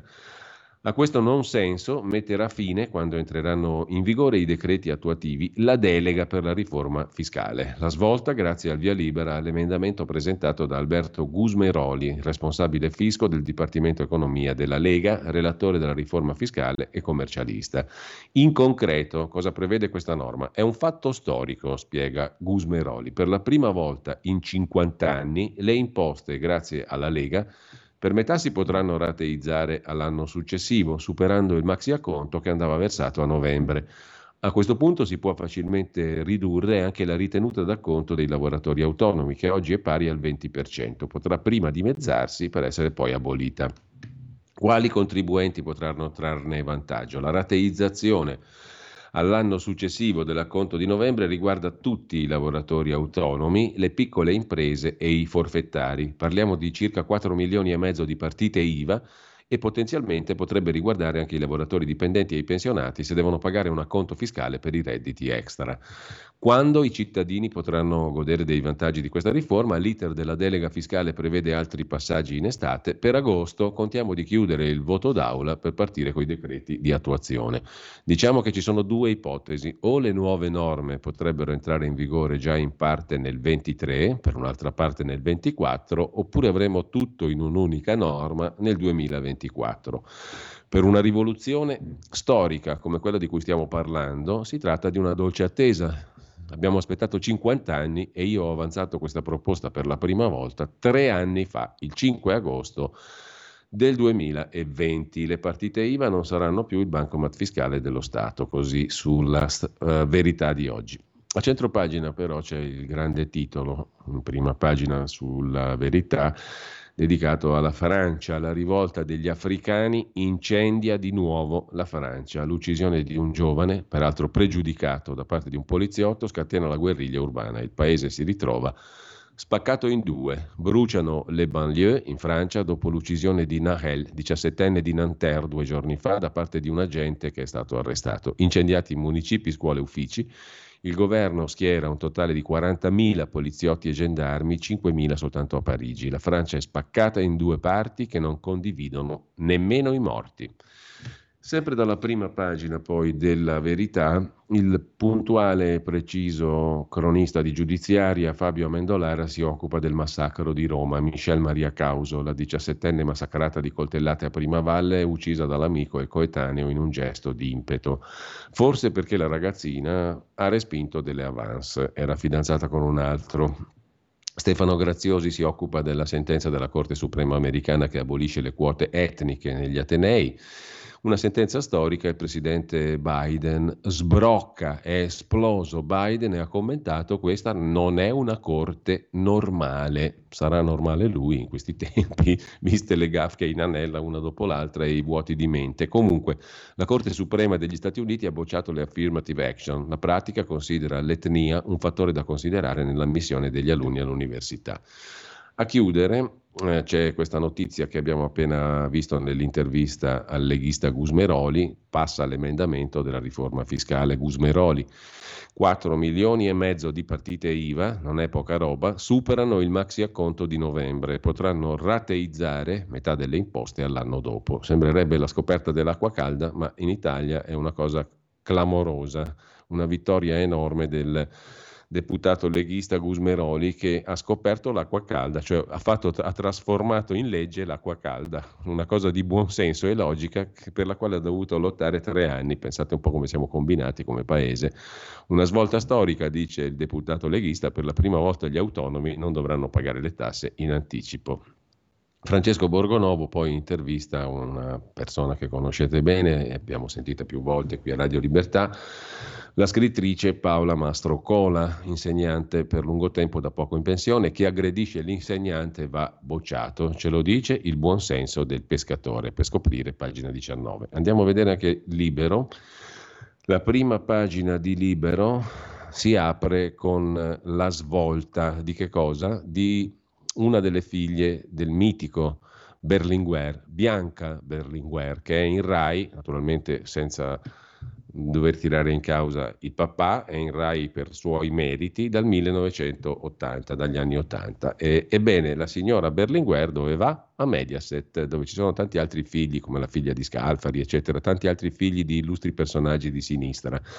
La conduttrice dall'anno prossimo sarà alla corte di Berlusconi, niente po' di meno che con Corona, il lo scrittore montanaro Li Mauro Corona, andrò con lei ovunque vada, ha detto il Corona, come Sancio Panza con la sua Don Chisciotta. E non è una questione di soldi, a me basta un litro di vino, è una questione di libertà.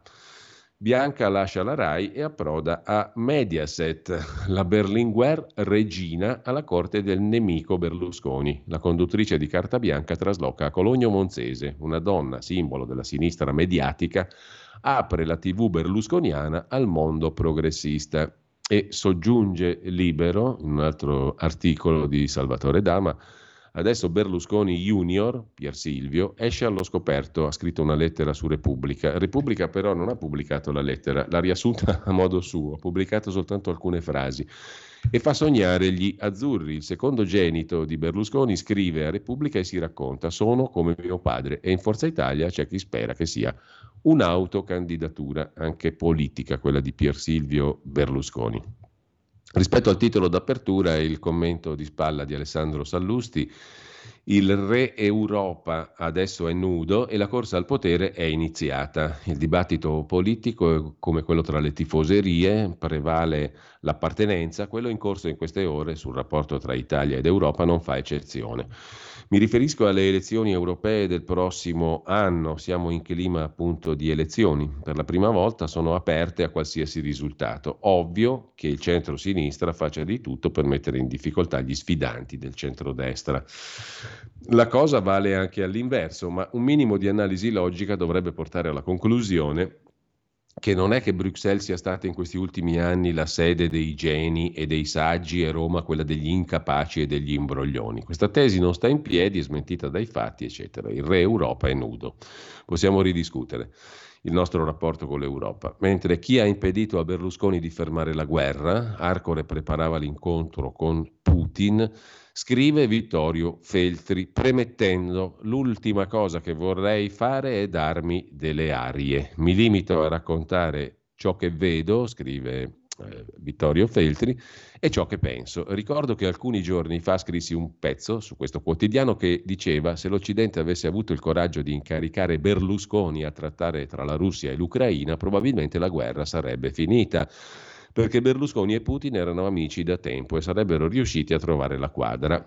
Nell'articolo mi chiedevo quale fosse il motivo per cui il progetto di affidare la missione a Silvio non fosse andato in porto. Azzardai un'ipotesi. Se il tentativo di Berlusconi avesse avuto come probabile successo, Berlusconi sarebbe diventato eroe mondiale, cosa che avrebbe mandato nella disperazione la sinistra internazionale. Credo che la mia idea fosse realistica. Ieri ho avuto la conferma leggendo su L'Unità l'articolo di Piero Sansonetti, l'unico comunista intelligente e non pregno di pregiudizi che conosco, il quale titola così il suo editoriale: Chi fermò Berlusconi? Già, chi lo può aver fermato se non gli amici di Zelensky, l'America e l'Europa, le quali hanno finanziato l'Ucraina riempiendola di soldi e di armi che le hanno consentito di reggere il confronto con Putin?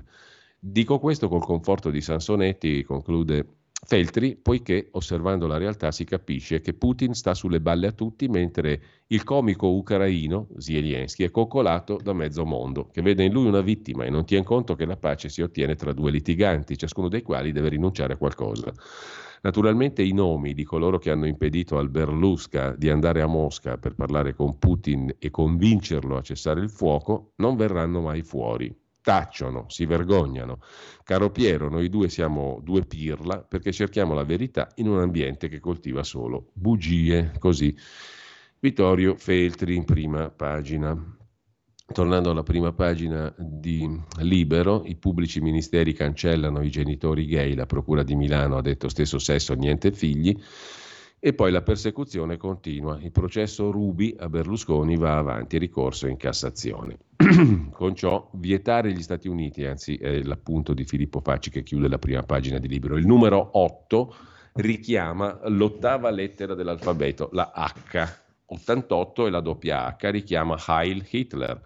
Perciò dall'anno prossimo il ministro dell'Interno, Piantedosi, ha proibito che i calciatori usino la maglia col numero 88 la lotta all'antisemitismo può passare da tutte le strade. Quello che non mi è chiaro è perché il genocidio nazista sia stato trasformato in un genere storico permanente, anzi in crescita esponenziale.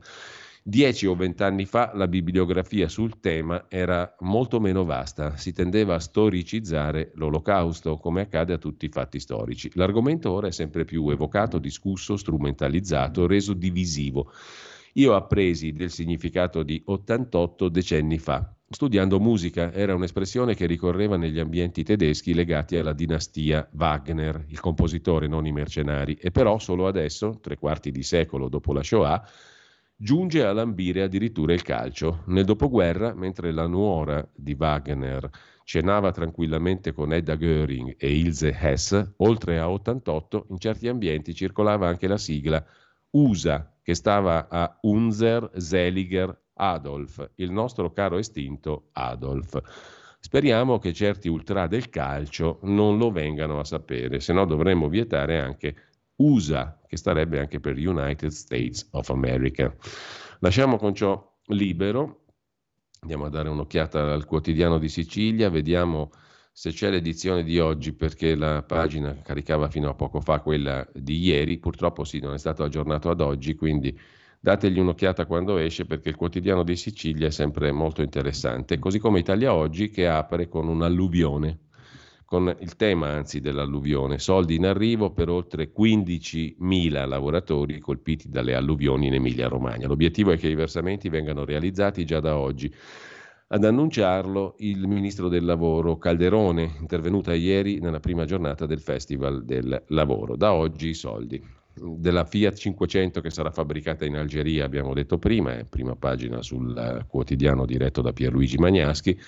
La missione vaticana in Russia un fallimento, come ha scritto Cacopardo, anche questo l'abbiamo visto prima. Diritto e rovescio, il corsivo di prima pagina, si occupa di una notizia in esclusiva che è stata data ieri proprio da Italia Oggi, per riuscire a spiegare un solo quadro. È la notizia che ci ha colpito ieri mattina, tra le tante, però questa era grossa veramente, cioè per riuscire a spiegare un solo quadro della dichiarazione dei redditi di quest'anno, servono 571 pagine suddivise in tre circolari. Il buon Gusmeroli deve lavorare tanto, ma tanto, ma tanto per migliorare il fisco italiano. Una cosa grossa l'ha già ottenuta, che sembrerebbe appunto una cosa ovvia, ma per ottenere una cosa ovvia ci ha messo tre anni. per ciò nonostante per, per, spiegare un quadro della dichiarazione dei redditi di quest'anno, 571 pagine di istruzioni. L'anno precedente ne bastavano soltanto 549, nel 2021 539, nel 2018 si fermavano a 360 le pagine di istruzioni per spiegare quel quadro della dichiarazione dei redditi. Siamo quindi di fronte a una fastidiosa, pericolosa metastasi cartacea.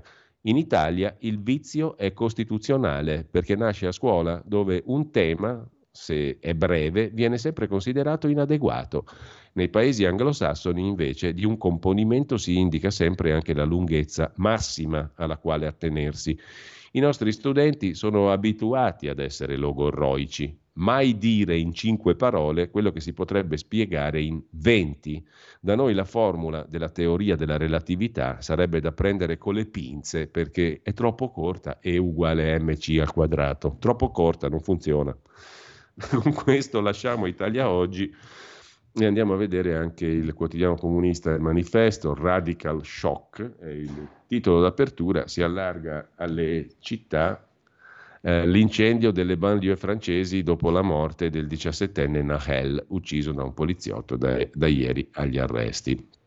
E Erdogan che dice mai la Svezia nell'alleanza atlantica. Dal manifesto al sole 24 ore, qui colpisce la foto di prima pagina, siamo a Terlizzi, Bari ulivi abbattuti, ma non per la xylella, abbattuti dalla malavita. La mafia pugliese sta prendendo sempre più corpo, eh? le varie mafie pugliesi, perché non ce n'è una sola, da Foggia a, a, a, al Gargano sono cose anche diverse.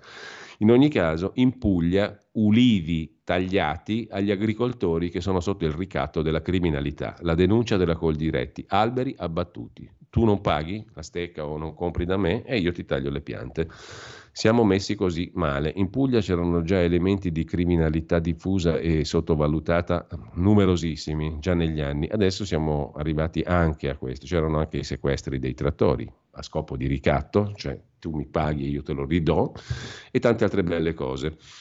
Tredicesime, acconti, sconti IRES, tutte le novità della riforma fiscale sempre in prima pagina sul 24 ore. La riforma fiscale punterà a tagliare le tasse su tredicesime, straordinari e premi di produttività. Spingerà per rateizzare gli acconti di novembre delle partite IVA, è l'iniziativa di Gusmeroli di cui abbiamo detto prima, e più timidamente chiederà al governo di valutare il superamento del superbollo sulle auto, a patto però di trovare entrate sostitutive. Spazio poi agli sconti IRES per chi assume. C'è anche un altro titolo che colpisce in prima pagina. In Germania l'inflazione è cresciuta al 6,8%, una brutta sorpresa per i consumatori tedeschi. Nonostante la politica monetaria della BCE, cioè tassi sempre in crescita, l'inflazione tedesca è cresciuta ancora al 6,8% rispetto al giugno del 22. Netto calo invece in Spagna dove il, la corsa dei prezzi si è fermata all'1,6%, sotto l'obiettivo della Banca Centrale Europea del 2%, così sul 24 ore di oggi. Sul foglio vi cito un meritorio pezzo, quello di Andrea Marcenaro nella sua Andreas Version, perché si occupa di un caso eclatante e sottaciutissimo di mala giustizia. Sentite qualche roba. Un'altra volta, l'ennesimo caso, assolti dopo 30 anni, 27 per la precisione, scrive Marcenaro. Avrebbero dovuto scontare niente meno che l'ergastolo tutti e cinque condannati per aver ucciso un gioielliere di Suzzara, Mantova, nel 1996. Ebbene, non avevano commesso il fatto. Prima di loro la magistratura inquirente aveva fatto arrestare un giostraio in galera e poi fuori, non c'entrava. Dopo il giostraio altri 12, dicasi 12 persone, con lo strategico concorso degli inquirenti di Venezia, Padova, Mantova, Verona, Vicenza. Anche questi 12 non c'entravano. Qualche annetto di galera e poi fuori. Sei anni fa gli ultimi cinque. Stavolta sono quelli buoni, ha detto la magistratura, condannati all'ergastolo. Sono passati solo 80 mesi, mesi di galera, diciamo 80 mesi perché 2400 giorni chiusi, contare prego, non sono esattamente una bagatella, finché due giorni fa fuori anche questi, perché non hanno commesso il fatto, non c'entravano una fava neanche loro. Ecco, uso allora due cose, uno, uno allora chiedo scusa, due cose può pensare, scrive Andrea Marcenaro. La prima, ma questa è la dimostrazione che la giustizia funziona, la giustizia italiana. E trattasi qui del deficiente classico a cui viene da rispondere. E allora la giustizia italiana falla provare a tua sorella. La seconda domanda è molto più che innocente, ma i nostri pubblici ministeri sono tutti laureati al CEPU? Pensate un po', eh, assolti dopo 30 anni, dopo 27 anni, eh, avrebbero dovuto scontare un ergastolo, 5 condannati, prima di loro era stato condannato e messo in carcere un giostraio, non c'entrava nulla, è stato messo fuori, e altri 12 soggetti erano stati incarcerati su indagini delle procure di Venezia, Padova, Mantova, Verona, Vicenza. Non c'entravano niente neanche loro. Poi sei anni fa hanno beccato gli ultimi 5, 80 mesi di galera mh, mm, e fuori anche loro, non hanno commesso il fatto. Eh, no comment, veramente no comment. Con ciò lasciamo anche il foglio e adesso andiamo a vedere, chiedo scusa, andiamo a vedere, dicevo, le prime, alcuni degli, degli articoli principali della giornata. Torniamo brevemente ad avvenire, anche se poi tra poco avremo la nostra mh, conversazione con Alessandro Cappello alle 9.15 sussidiario.net. Prima però andiamo ad ascoltare anche l'altro brano musicale di oggi perché le scelte del nostro Federico Borsari meritano sempre attenzione, così ci rifacciamo un po' la mente, il cuore e le orecchie con della buona musica.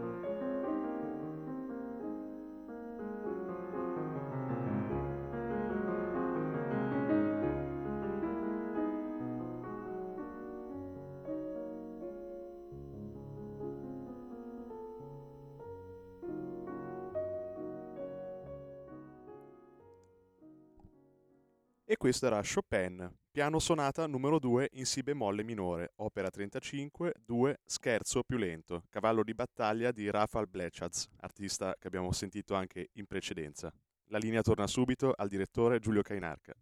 Una bellissima scoperta quella di questo pianista Rafal Blechach, nato nell'85 in Polonia, veramente talentuoso. Grazie a Federico Borsari, intanto uh, grazie anche ad Antonino Danna che mi ha inviato la prima pagina del quotidiano di Sicilia, chissà dove recuperata di stamani. L'apertura è sulla questione dei social media, i giovani senza competenze, manca una seria educazione al senso del limite, dice il presidente dell'Ordine degli Psicologi di Sicilia, D'Agostino. Insegnare loro a risolvere delusioni, incertezze fallimenti sarebbe un compito educativo primario ma c'è anche il rapporto di Banca d'Italia, luci e ombre sulla Sicilia, bene l'edilizia e il terziario, stagnante l'industria. Preoccupano in particolare i dati riferiti alla disoccupazione, con un tasso medio doppio rispetto a quello nazionale così sul quotidiano di Sicilia. Detto questo, torniamo al primo piano, dicevamo, di avvenire, oltre alla missione di Zuppi a Mosca e alla questione di Putin più debole, la debolezza di Putin preoccupa anche i leader europei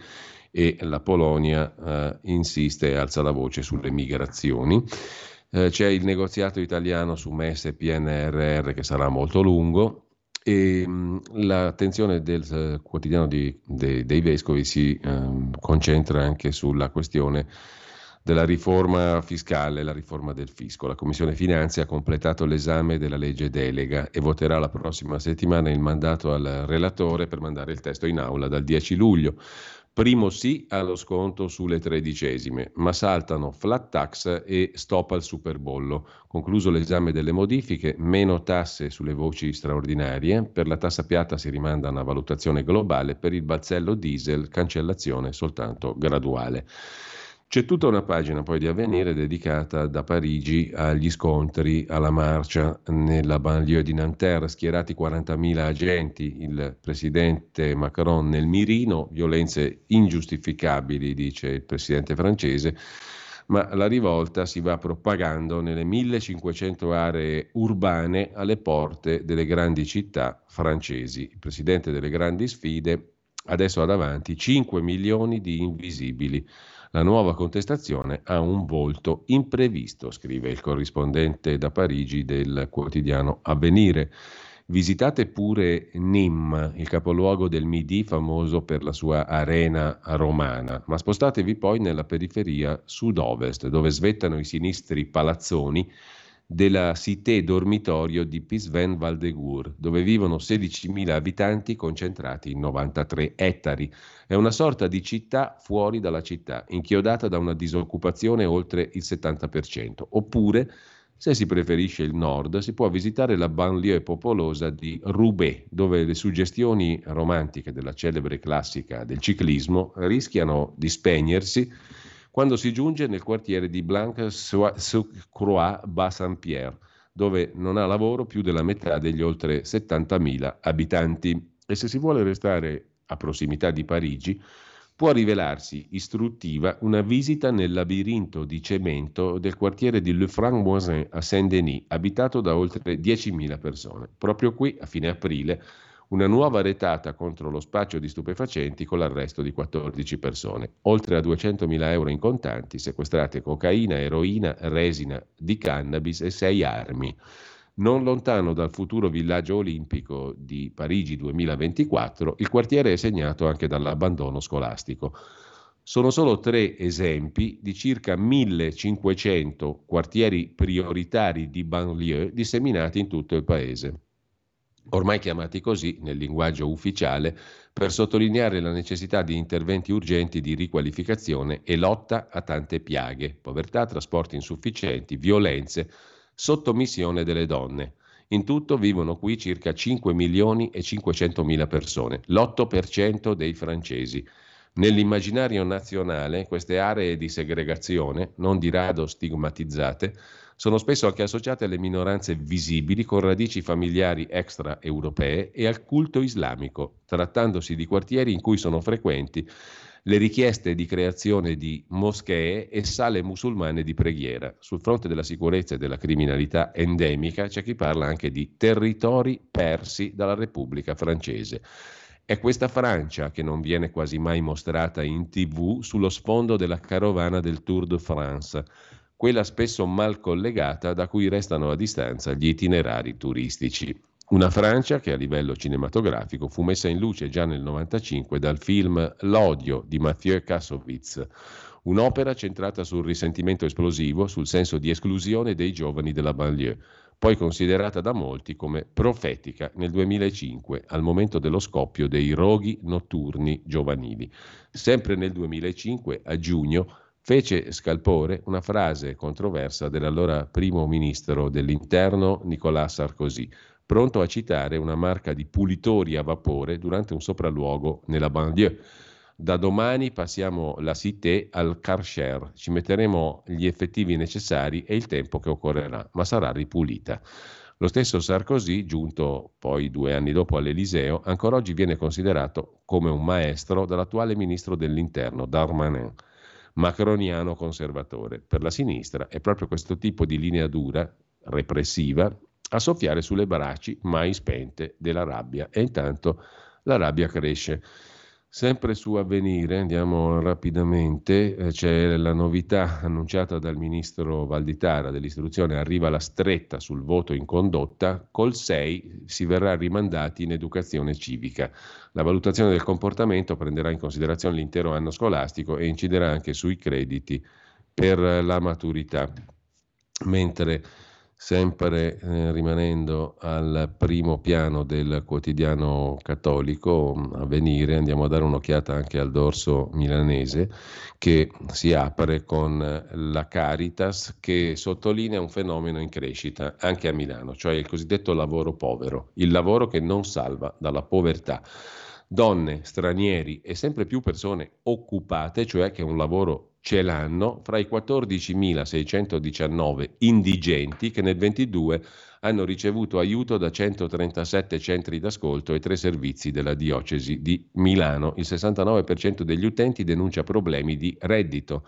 La presenza di minori rende le famiglie più fragili. Più di 30.000 le persone sostenute in tutto, scrive il quotidiano Avvenire in questo focus di primo primissimo piano sul uh, dorso milanese e lombardo di stamani. Il tema è quello appunto dei cosiddetti lavori, lavoratori poveri o mh, mm, povertà, diciamo così, che pur eh, riguarda gente che comunque lavora. Vediamo velocemente adesso anche le pagine interne del Corriere della Sera, la questione europea, la linea di Giorgia Meloni in primo piano, il PNRR la resa dei conti in Russia, la Russia degli intrighi, eh, zuppi da Kirill, prove di dialogo, ma per il momento c'è poco da aspettarsi da questo dialogo. E poi ancora l'esplosione delle banlieue parigine contro la polizia che uccide e la marcia di Munia, la mamma del ragazzo ucciso, tra rabbia, pianti e sorrisi, guida i 10.000 per il suo Nahel. Ce l'ho con un poliziotto, con uno solo, dice la donna. Uh, e sempre dal Corriere della Sera, Giorgia Meloni dice che Sant'Anché chiarirà la sua questione e l'ordine del giorno che è stato approvato eh, non è un atto politico e poi anche il Corriere della Sera parla del proprio editore Urbano Cairo che è stato ascoltato dalla Procura di Firenze sulla vicenda Giletti Baiardo.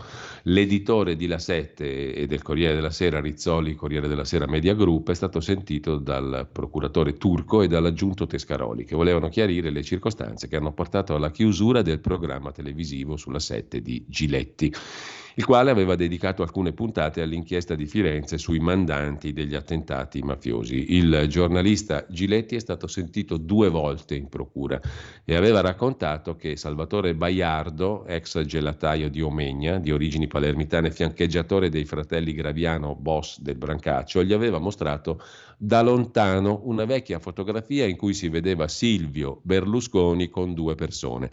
Secondo Baiardo, le due persone erano Giuseppe Graviano e il generale dei carabinieri Francesco Delfino. Giletti però avrebbe riconosciuto solo Berlusconi. L'esistenza di questa foto sarebbe un riscontro, secondo gli inquirenti, ai rapporti tra Berlusconi e i fratelli Graviano, sempre negati da Berlusconi. Il Baiardo, interrogato, ha negato di possedere la foto, che non è stata trovata neanche nel corso di una perquisizione il 27 marzo. La Procura di Firenze, il 26 maggio scorso, ha chiesto l'arresto di Baiardo, ma il giudice per le indagini preliminari ha respinto la richiesta. La Procura ha fatto opposizione.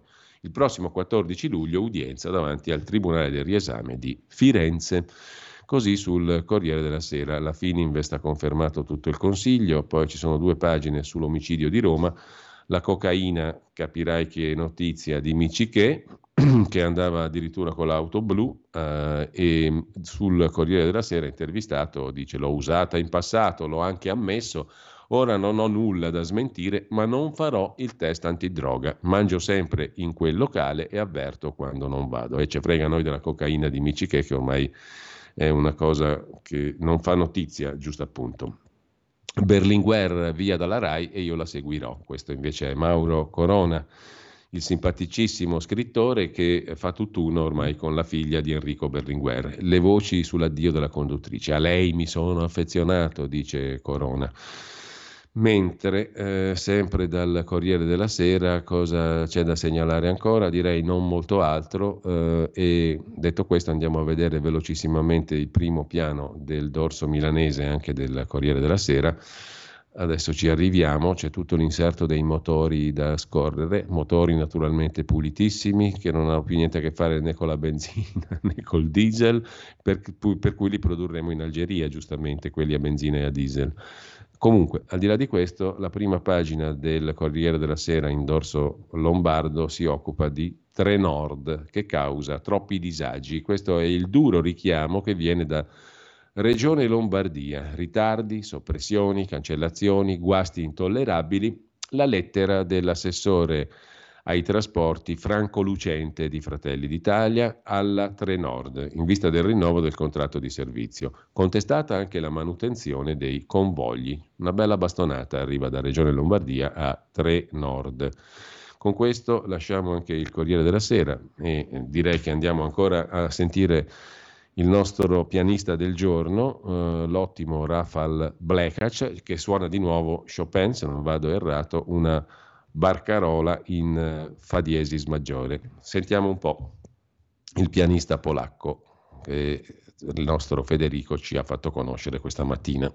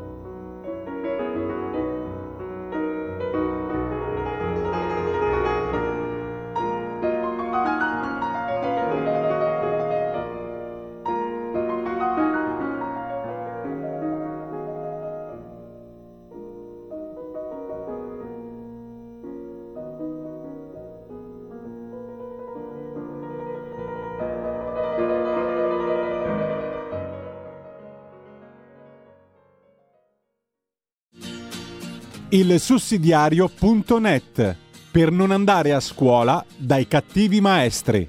Nei tuoi occhi c'è una luce che riscalda la mia mente con il suono delle dita sui combatti una battaglia. E la linea torna a Giulio Cainarca. Eccoci qua e do il benvenuto e il buongiorno a um, Alessandro Cappello, coordinatore editoriale del sussidiario.net. Abbiamo stamattina sfiorato un argomento del quale sfiorato, abbiamo citato alcuni articoli dal, dai quotidiani di oggi in rassegna stampa, un argomento del quale parleremo un pochino più approfonditamente adesso. Intanto buongiorno Alessandro, grazie per essere con noi come tutti i venerdì a quest'ora. Buongiorno Giulio. Allora, quest'oggi parliamo di un articolo che peraltro è stato ripreso anche da diversi altri pezzi che sono stati pubblicati stamani in home page sul sussidiario.net, ovvero eh, la missione a Mosca del cardinale Zuppi, il presidente della conferenza episcopale italiana. C'è un primo articolo che risale a ieri, un'intervista, per dire la verità, a Stefano Caprio, sacerdote cattolico di rito bizantino e profondo conoscitore della Russia, teologo ed esperto del mondo russo, è stato in Russia dall'89 al 2002, ma su sussidiario c'è anche un altro articolo di Paolo Pezzi questa mattina sulla visita del cardinale Zuppi e terzo pezzo eh, Edoardo Canetta che si sofferma sulla questione del Papa tra Kiev e Mosca, un agente segreto che non lascia mai la Chiesa sola. L'universalità della Chiesa, scrive Canetta, può giocare un ruolo molto importante nei rapporti tra Russia e Ucraina. Uh, allora, il tema mm, è molto impegnativo, diciamo Alessandro, no? poi abbiamo citato per la verità stamani anche il commento su Italia Oggi di Domenico Cacopardo che la vede,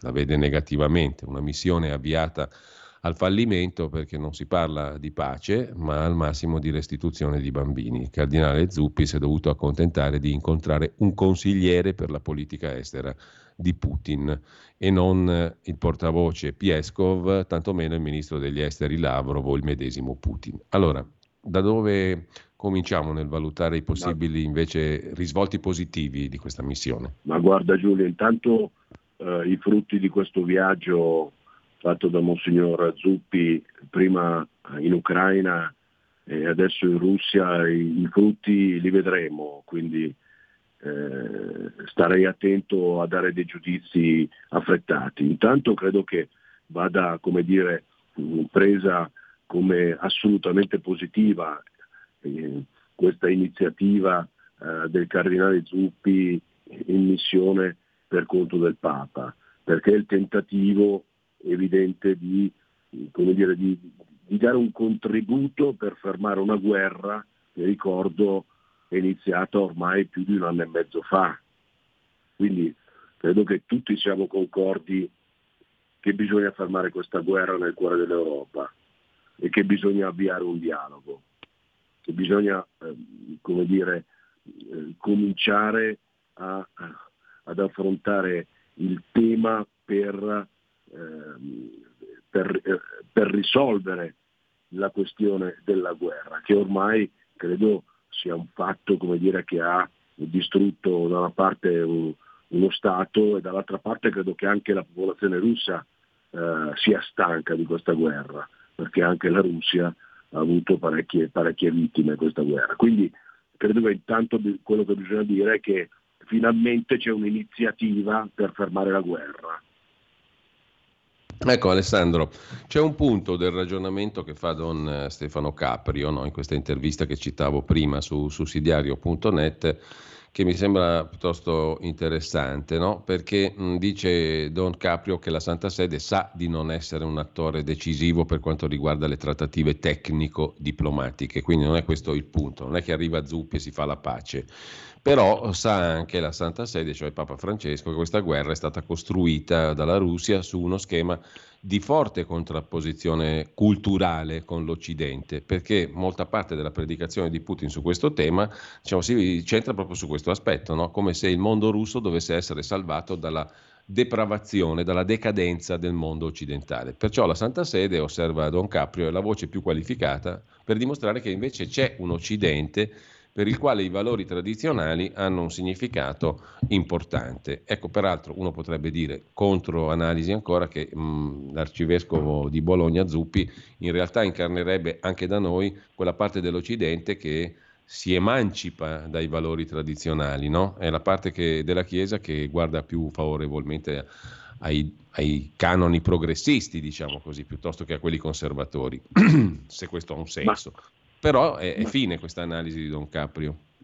Assolutamente, molto fine e molto interessante perché è, è, è la verità, cioè la, la Russia eh, come dire, motiva questa, questa, iniziativa di guerra contro l'Ucraina, contro l'Occidente, appunto come diceva Caprio, come ricordavi tu, come una, una forte contrapposizione culturale col, col, con il depravato Occidente. Quindi è chiaro che da questo punto di vista, se parliamo di cultura, parliamo di valori, credo che eh, dire, la voce autorevole della Chiesa cattolica possa in qualche modo dire, rassicurare che, eh, che, questo, che, questa motivazione non, non, non, ha una ragione, nel senso che l'Occidente non è nella maniera più, più assoluta un luogo eh, esclusivamente di depravazione anzi è un luogo di libertà e di valori e la Chiesa da questo punto di vista è in prima linea nel difendere eh, i valori eh, su, cui regge, su, cui si regge, l'Occidente e, e l'Europa. Um, e credo che anche Monsignor Zuppi assolutamente rappresenti questo mondo cattolico che, come dire, eh, difende i valori della famiglia, i valori della vita, eh, i valori della libertà, eh, quindi non c'è nessuna dire, contrapposizione culturale da questo punto di vista. Ecco, disinnescare questo, questo punto, eh, concordo con Caprio, può essere molto molto importante. Ecco, tra l'altro eh, l'incontro con il patriarca Kirill, eh, il um, Caprio ha eh, conosciuto, dice nell'intervista al sussidiario, Kirill, che è stato peraltro definito da Papa Francesco l'anno scorso il chierichetto di Putin sostanzialmente. Non so come sia andato l'incontro, eh, certo che Kirill, oltre che essere capo della Chiesa ortodossa è anche una personalità del tutto politica, no? ha appoggiato apertamente la guerra di Putin cosa se ne può trarre eh, da un incontro di questo tipo? Ma guarda, eh, quando in una situazione di difficoltà, di gravissima difficoltà, ci si parla, è sempre eh, di persona, è sempre un'occasione per eh, smussare angoli, per, per, ricominciare a guardarsi eh, senza eh, gravi pregiudizi e questo costruisce e da questo punto di vista credo che il cardinale Zuppi sia una persona assolutamente adeguata per fare questo, per cercare di creare le condizioni per poter ricominciare una strada che conduce alla pace, che, con, che conduca alla riappacificazione. Vedi, in questo momento, in fondo, anche per i fatti che sono successi anche all'interno della Russia, eh, ma anche per la situazione più generale della guerra, siamo in fondo in una situazione di stallo. E allora questa situazione di stallo può essere davvero una condizione per favorire il dialogo, per favorire la pace, per porre le basi per cominciare un processo almeno di fine della guerra. Eh, quindi mh, mm, eh, credo assolutamente eh, che si debba continuare in questo dialogo, anzi dirò di più che eh, proprio in un momento in cui sembra impossibile eh, quasi parlare di pace, si deve invece lavorare con intelligenza, con sapienza, anche per rompere certi, certi schemi. Anche il rapporto con chi oggi a buon diritto è considerato un nemico perché è quello che ha, eh, ha aggredito un'altra nazione, che ha dichiarato guerra, eccetera, eccetera. Quindi bisogna rompere gli schemi in modo tale che, che si riprenda iniziativa. Quello che manca, non so tu cosa ne pensi Giulio, mm. quello che manca oggi è qualcuno, eh, delle realtà che possano in qualche modo, come dire, eh, porre le basi per la fine di questo, di questo conflitto, per, per cercare soluzione a questo conflitto. La, la sola iniziativa eh, lodevole, assolutamente lodevole, della Chiesa Cattolica eh, assume un valore ancora più grande perché se tu ti guardi in giro non c'è nessun altro che sta in qualche modo prendendo l'iniziativa per, per far finire questa guerra nel cuore dell'Europa. Beh, diciamo che da un punto di vista machiavelliano di realismo politico, se, finché gli Stati Uniti non decidono che la partita va giocata diversamente, sarà molto difficile, credo che possa essere diversamente giocata rispetto alla guerra. No? Difficile arrivare alla pace se gli Stati Uniti decidono che non si arriva alla pace, realisticamente. Poi c'è un'altra questione, eh, e qui mi rifaccio all'articolo che compare in home page stamani sul sussidiario di Edoardo Canetta, che riprende proprio questa intervista a Stefano Caprio uscita ieri. No? Eh, c'è un punto interessante perché Canetta ricorda mm, che esiste, mm, o meglio, ricorda una frase di San Giovanni Paolo II, no? il quale parlò dell'Europa e disse che aveva due polmoni, o ha due polmoni l'Europa storicamente, quello dell'Ovest e quello dell'Est, cioè come una cosa che respira con due polmoni, ma che in fondo è una cosa sola. E questa qua è una visione dell'Europa che è completamente contraria a quella di molti in Russia, forse di Putin, certamente di un filosofo come Alexander Dugin e tanti altri come lui, perché la vedono in maniera invece del tutto diversa, cioè esiste una contrapposizione, non sono due polmoni, sono due cose diverse. Da una parte c'è la Russia e dall'altra c'è il mondo, diciamo così, occidentale, Europa compresa, guidato dagli Stati Uniti. E ricorda Canetta, eh, partecipando a una conferenza stampa a Roma, feci proprio a Dugin una domanda, dove dovrebbe posizionarsi l'Europa, secondo lui. Mi rispose che all'Europa non restava che scegliere o con la Russia o con gli Stati Uniti. Ecco, eh, secondo te diciamo, è possibile superare questa visione? Cioè tornare all'idea di due polmoni, quella di Giovanni Paolo II? Realisticamente, sempre facendo conto di essere nel mondo della realtà, non in quello degli ma Guarda, ma guarda, in, una, in un contesto attuale sembra quasi impossibile in questo momento. Perché? Perché mancano delle relazioni diplomatiche, cioè tutto il lavoro che era stato fatto eh, nei decenni passati nel rapporto con la Russia è stato seppellito. Eh, se tu ricordi, eh, c'è stato un momento, peraltro devo dire che Berlusconi aveva avuto un ruolo importantissimo mm. da questo punto di vista, che Putin stava valutando l'idea di entrare nella Nato. Certo, sì. Di entrare nella Nato. Certo, se poi i rapporti, le relazioni vengono distrutte da una politica che tende a ritornare indietro invece che andare avanti, eh, le conseguenze sono la guerra in Ucraina e, e questa divisione gravissima che stiamo vivendo oggi. Però c'è stato un momento in cui le relazioni politiche, diplomatiche tra i paesi, tra l'America e la Russia, favoriti da, un, da soggetti eh, dell'Europa. E, insomma, mi ricordo eh, la stretta di mano di Bush con Putin e con Berlusconi, che, erano, che era un po' una visione di un contesto, come dire, eh, di questi due polmoni eh, che facevano ben sperare. E anche l'America in qualche modo era disponibile, era stato disponibile a percorrere questo, questo tratto di strada. Oggi l'Europa è assente, ma è giusto che abbia eh, solo l'America, eh, come dire, il, eh, il ruolo di te- determinare qualsiasi cosa, che l'Europa non possa avere lei stesso un ruolo? Io credo di no, io credo che l'Europa debba avere un ruolo, non possa non avere un ruolo. Però è chiaro che in una situazione dove chiunque cerca di fare un minimo di tentativo, come dire, di, eh, di dialogo, di pace, viene in qualche modo accusato di essere putiniano, di essere a favore della guerra contro l'Ucraina, eccetera, e questo certamente non, non, non facilita un dialogo. Se oggi si parla solo di armi eh, in modo incondizionato non si parla di altro, e questo non, non facilita la costruzione di una, di, una fase, di una fase di pace.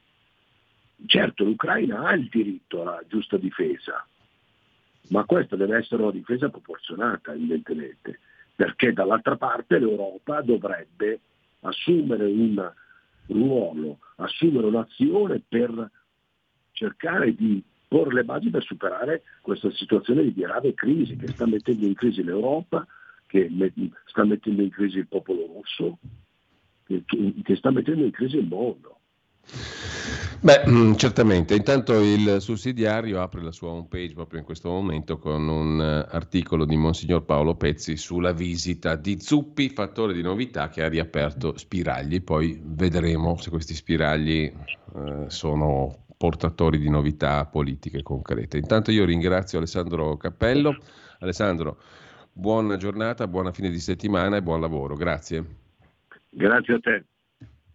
Allora, noi ci salutiamo qua, buona prosecuzione di ascolto. Per quanto concerne il nostro fantastico oh, palinsesto, eh, andatevi a fare un giro sulla pagina Facebook di Radio Libertà, dove peraltro continuano a campeggiare le eh, illustrazioni bellissime del nonno del nostro Federico, che illustrò tra le altre cose nella sua carriera artistica i Promessi Sposi. I Promessi Sposi dei quali noi proponiamo la lettura integrale, come sapete, il lunedì e il giovedì dalle 17 alle 18 in replica alle ore 21 in quei giorni, ma sulla pagina dei podcast di radiolibertà.net potete scaricarveli e ascoltarveli quando volete questo romanzo dell'estate 2023, 150 anni dalla morte di Alessandro Manzoni. Buona mattina a tutti, state bene, siate felici. Che roba da papale che mi è venuta fuori parlando di papi stamattina. Siate felici, andate in perfetta letizia per le strade del mondo. Che bello, eh? Grazie a Federico Borsari in regia, grazie a tutti. Qui Parlamento. Grazie Presidente. Eh, colleghi, signor Ministro, il dibattito su questo provvedimento di legge, su questo decreto, è stato viziato fin dalla sua gestazione, dal nostro punto di vista, eh, su un'attenzione spasmodica più sull'aspetto formale sull'aspetto simbolico che sui contenuti. E a cosa mi riferisco? Noi abbiamo visto critiche estremamente aspre, prese di posizioni molto forti sul fatto che questo decreto sia stato chiamato decreto lavoro e sia stato approvato dal Consiglio dei Ministri nel giorno del primo maggio, quasi come se quando il centrodestra parla di lavoro e di diritto dei lavoratori non fosse titolato a farlo perché questa è prerogativa solo di altri.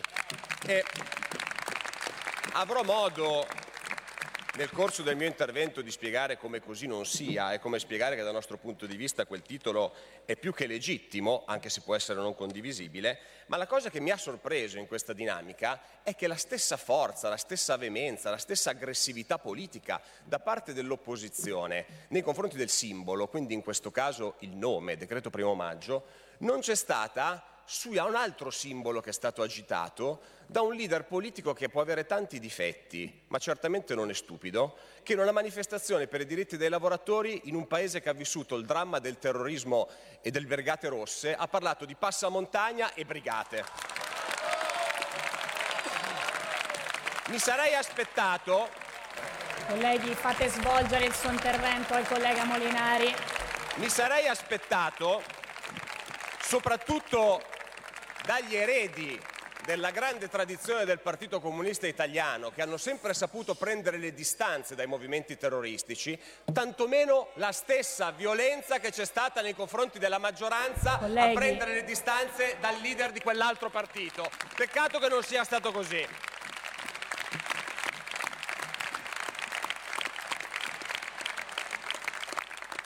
Non volendo cadere nello stesso errore, e quindi entrando nel merito e restando parlando dei temi, eh, io penso che quando si parla di politica del lavoro bisogna eh, sempre cercare di capire come una maggioranza, come un governo debbano dare delle risposte in base a quello che è il momento storico, il momento economico e quella che è la situazione contingente. E non ci può essere un totem ideale a cui appellarsi, basta guardare la storia di questo Paese.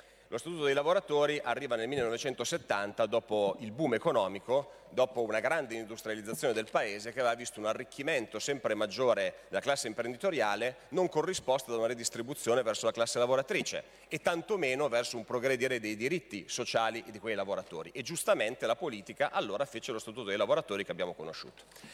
Andando avanti, rispetto alle altre riforme venendo ai giorni nostri, recentemente eh, col Jobs Act abbiamo avuto un provvedimento di segno esattamente opposto.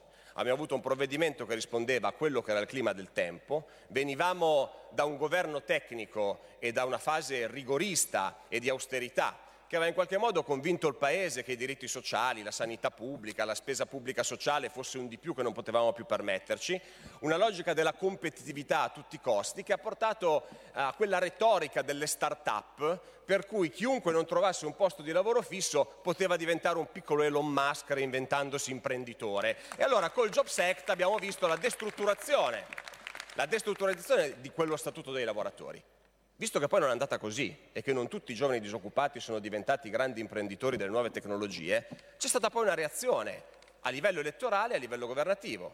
Un grande una grande massa di voti che è andata al Movimento 5 Stelle e alla Lega, che col governo giallo-verde hanno provato a invertire la rotta prendendo atto anche della situazione modificata rispetto ad allora. E quindi col decreto dignità, col reddito di cittadinanza e con la quota 100 si è cercato di cambiare rotta e quantomeno dal punto di vista dei contratti e della liberalizzazione dei contratti a tempo determinato porre dei limiti per cercare di riportare un po' di quella giustizia sociale che era stata tolta dallo Statuto dei lavoratori.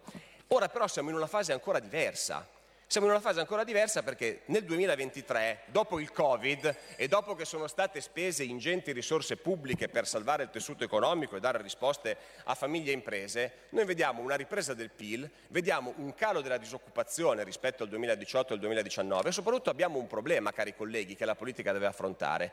Noi abbiamo 2 milioni e 200 mila percettori di reddito di cittadinanza e un milione di posti di lavoro vacanti. Questo cosa vuol dire con un atteggiamento pragmatico? Che una misura che era sensata, ragionevole, di assistenza, non ha funzionato per quanto riguarda il mettere insieme la domanda e l'offerta di lavoro. Questo è l'approccio collega Tucci, collega Tucci. E lo dice uno che quel provvedimento l'ha votato e che ritiene che un'assistenza, che un'assistenza ci debba essere a chi non ce la fa a chi non ce la fa ad andare avanti. Ma vede, vedete, cari colleghi, questa è la differenza tra l'approccio serio e pragmatico e a chi fa della demagogia come fate voi. Perché adesso noi vi spiegheremo come siamo intervenuti per risolvere un problema, non per difendere un totem. E infatti la misura assistenziale in questo decreto rimane, rimane perché si divide quello che era detto di cittadinanza in due forme. Ci sarà eh, l'assegno di inclusione che riguarderà quelle famiglie che hanno un'impossibilità al lavoro perché hanno anziani a carico, figli disabili, sono inseriti in percorsi di cura e assistenza riconosciuti dalla pubblica amministrazione, hanno figli minori eh, da seguire e in questo caso la misura assistenziale rimarrà indipendentemente dall'ottenimento del posto di lavoro. Per quanto riguarda invece gli occupabili, eh beh, la misura è stata ridotta ma non è stata cancellata. Abbiamo un supporto per la formazione e lavoro che sì, cari colleghi, è vincolata al fatto che chi prende un aiuto di Stato con i soldi di tutti si impegni in lavori di pubblica utilità e a seguire corsi di formazione, perché lo scopo del reddito di cittadinanza non era quello di mantenere a vita qualcuno a non fare niente, ma era quello di trovargli un posto di lavoro. E per farlo dobbiamo anche prendere in mano i dati. Quanti sono stati i percettori del reddito che hanno trovato lavoro? Soltanto il 18.8%. In quanti passando dal centro per l'impiego? Soltanto il 4%. E allora aver aperto anche alle società interinali, agli enti del terzo settore, ai patronati, dando un incentivo a queste realtà per chi riesce a piazzare l'occupabile, è un incentivo a creare lavoro e a togliere qualcuno dalla disoccupazione e dalla povertà lavorando. Allo stesso modo incentivare le aziende che assumeranno a tempo indeterminato con uno sgravio dei contributi fiscali del 100% per un anno è un altro modo per incentivare le assunzioni e trovare un lavoro alle persone. Contributo ridotto della metà per quanto riguarda i contratti a tempo determinato. E la stessa cosa dicasi anche per le nuove regole che riguardano l'accettazione dell'offerta congrua. Non è vero, come è stato detto, che impediamo a chi non può muoversi eh, di man- mantenere il sussidio perché gli si impone di andare a lavorare in giro per l'Italia. L'obbligo di accettazione dell'offerta di lavoro a tempo indeterminato, ricordiamolo, indeterminato, vale per gli occupabili, per chi rientra nelle categorie non occupabili o per chi ha dei figli minori a carico. Il raggio in cui bisognerà accettare l'offerta di lavoro è quello di 80 km, cioè quello che fanno tutti i pendolari d'Italia da sempre. Quindi non c'è nessuna compressione dei diritti in questa misura. E poi è anche interessante, eh, cari colleghi, partire dal presupposto che noi abbiamo speso 22 miliardi di euro per il reddito di cittadinanza, che sono soldi di tutti. E allora i soldi di tutti si devono spendere se servono a creare PIL, a, creare, a contrastare il disagio sociale, quindi a creare occupazione che contrasta il disagio sociale e che crea PIL. Visto che questa misura non ha funzionato e viene rideterminata, dobbiamo affermare un principio, che i soldi di tutti si spendono per l'interesse di tutti, che è questo, rilanciare l'economia, non si spendono per il patrimonio elettorale di qualcuno che lo vuole conservare perché diversamente non ha altro modo di prendere voti o di raccontare cose in giro. E rispetto poi alle critiche sul de- decreto dignità, a me fa molto sorridere che alcuni degli accorgimenti che abbiamo portato sono gli stessi che quelli dell'opposizione di allora, che sono opposizione anche adesso, ci diceva che avremmo dovuto utilizzare. Perché io ricordo nel dibattito sul segreto di dignità che eh, il centro-sinistra, che non ha votato quel provvedimento, evidentemente difendendo il Jobs Act, ci spiegava che con quel tipo di riforma, quella rigidità contrattuale, con le causali scritte in quella maniera lì, avremmo creato più disoccupati perché dopo 12 mesi le persone non sarebbero state più riassunte. E ci avevano anche spiegato che dimezzare, ridurre i tempi dei contratti a tempo determinato da 36 mesi a 24 avrebbero tolto lavoro per altri 12 mesi a persone che diversamente non sarebbero impiegate. Queste cose le ho sentite qua, le ho sentite venire da quella parte lì, cioè da quelli che adesso vanno in piazza dicendo che ora noi vogliamo precarizzare il mercato del lavoro. Allora, andando nel merito, ma noi aumentiamo il tempo dei contratti a tempo determinato? No, resta 24 mesi come il decreto di dignità. Noi togliamo le causali sopra i 12 mesi? No, restano. Come le cambiamo le causali? Invece che codificarle rigidamente, le diamo in mano la contrattazione collettiva ai sindacati. Quindi mi dovete spiegare perché questo provvedimento sarebbe antisindacale. È l'esatto contrario. Cioè noi permettiamo ai sindacati e ai lavoratori di stabilire con la parte datoriale quali siano i casi in cui rinnovare i contratti a tempo determinato, che mantengono gli stessi limiti, che non sono più quelli del Jobs Act infiniti, sono quelli del decreto dignità, che noi abbiamo votato e voi non avete votato, anche se ora lo difendete strenuamente. E e questa è la stessa logica poi del salario minimo, eh, Presidente, perché anche qua noi non siamo mai stati contro, anche se non riguarda questo provvedimento, noi non siamo contro il salario minimo, siamo contro il salario minimo scritto per legge, perché anche qua noi riteniamo che dobbiamo estendere la contrattazione collettiva, non mettere un benchmark verso il basso su cui abbassare i salari di tutti. Riteniamo che si debba estendere quella che è la contrattazione a tutti i settori, proprio per dare più peso all'attività dei sindacati. Chiudo, Presidente con la parte più importante di questo decreto, che è quella che rende più risibili le critiche. Perché vedete, questo decreto è figlio di una scelta politica che è stata quella, a fronte della crescita economica, di investire quei 3 miliardi di euro in più, che sono entrati nel bilancio dello Stato, sulle politiche del lavoro. Noi con lo scostamento e col DEF abbiamo scelto di mettere 3 miliardi e mezzo dove? Sulle buste paga dei lavoratori che guadagnano di meno, tagliando il cuneo fiscale di 7 punti per chi guadagna fino a 25 mila euro e di 6 punti fino a 35 mila e finanziando i fringe benefit esentasse fino a 3 mila euro per i dipendenti che hanno figli. Concluda, e allora, visto che questo provvedimento si inserisce in continuità con quello che ha fatto questo governo dall'inizio, aumentare il bonus sociale, aumentare la rivalutazione delle pensioni più basse, tagliare il cuneo fiscale più di prima, tagliarlo ancora di più con questo provvedimento, noi a testa alta possiamo dire che questo provvedimento non è in contrasto con i principi del primo maggio, ma dal nostro punto di vista è assolutamente allineato a quei principi. E lo diciamo a testa alta perché la linea di questo governo è che ogni centesimo disponibile che c'è stato è stato speso proprio per quei lavoratori e per quelle fasce più deboli di cui voi parlate e che noi stiamo difendendo coi fatti e con le risorse. Per questo, ovviamente, Grazie. Presidente, la Lega voterà favorevolmente alla conversione in legge del decreto. Grazie, onorevole Molinari. Qui Parlamento. Avete ascoltato la rassegna stampa.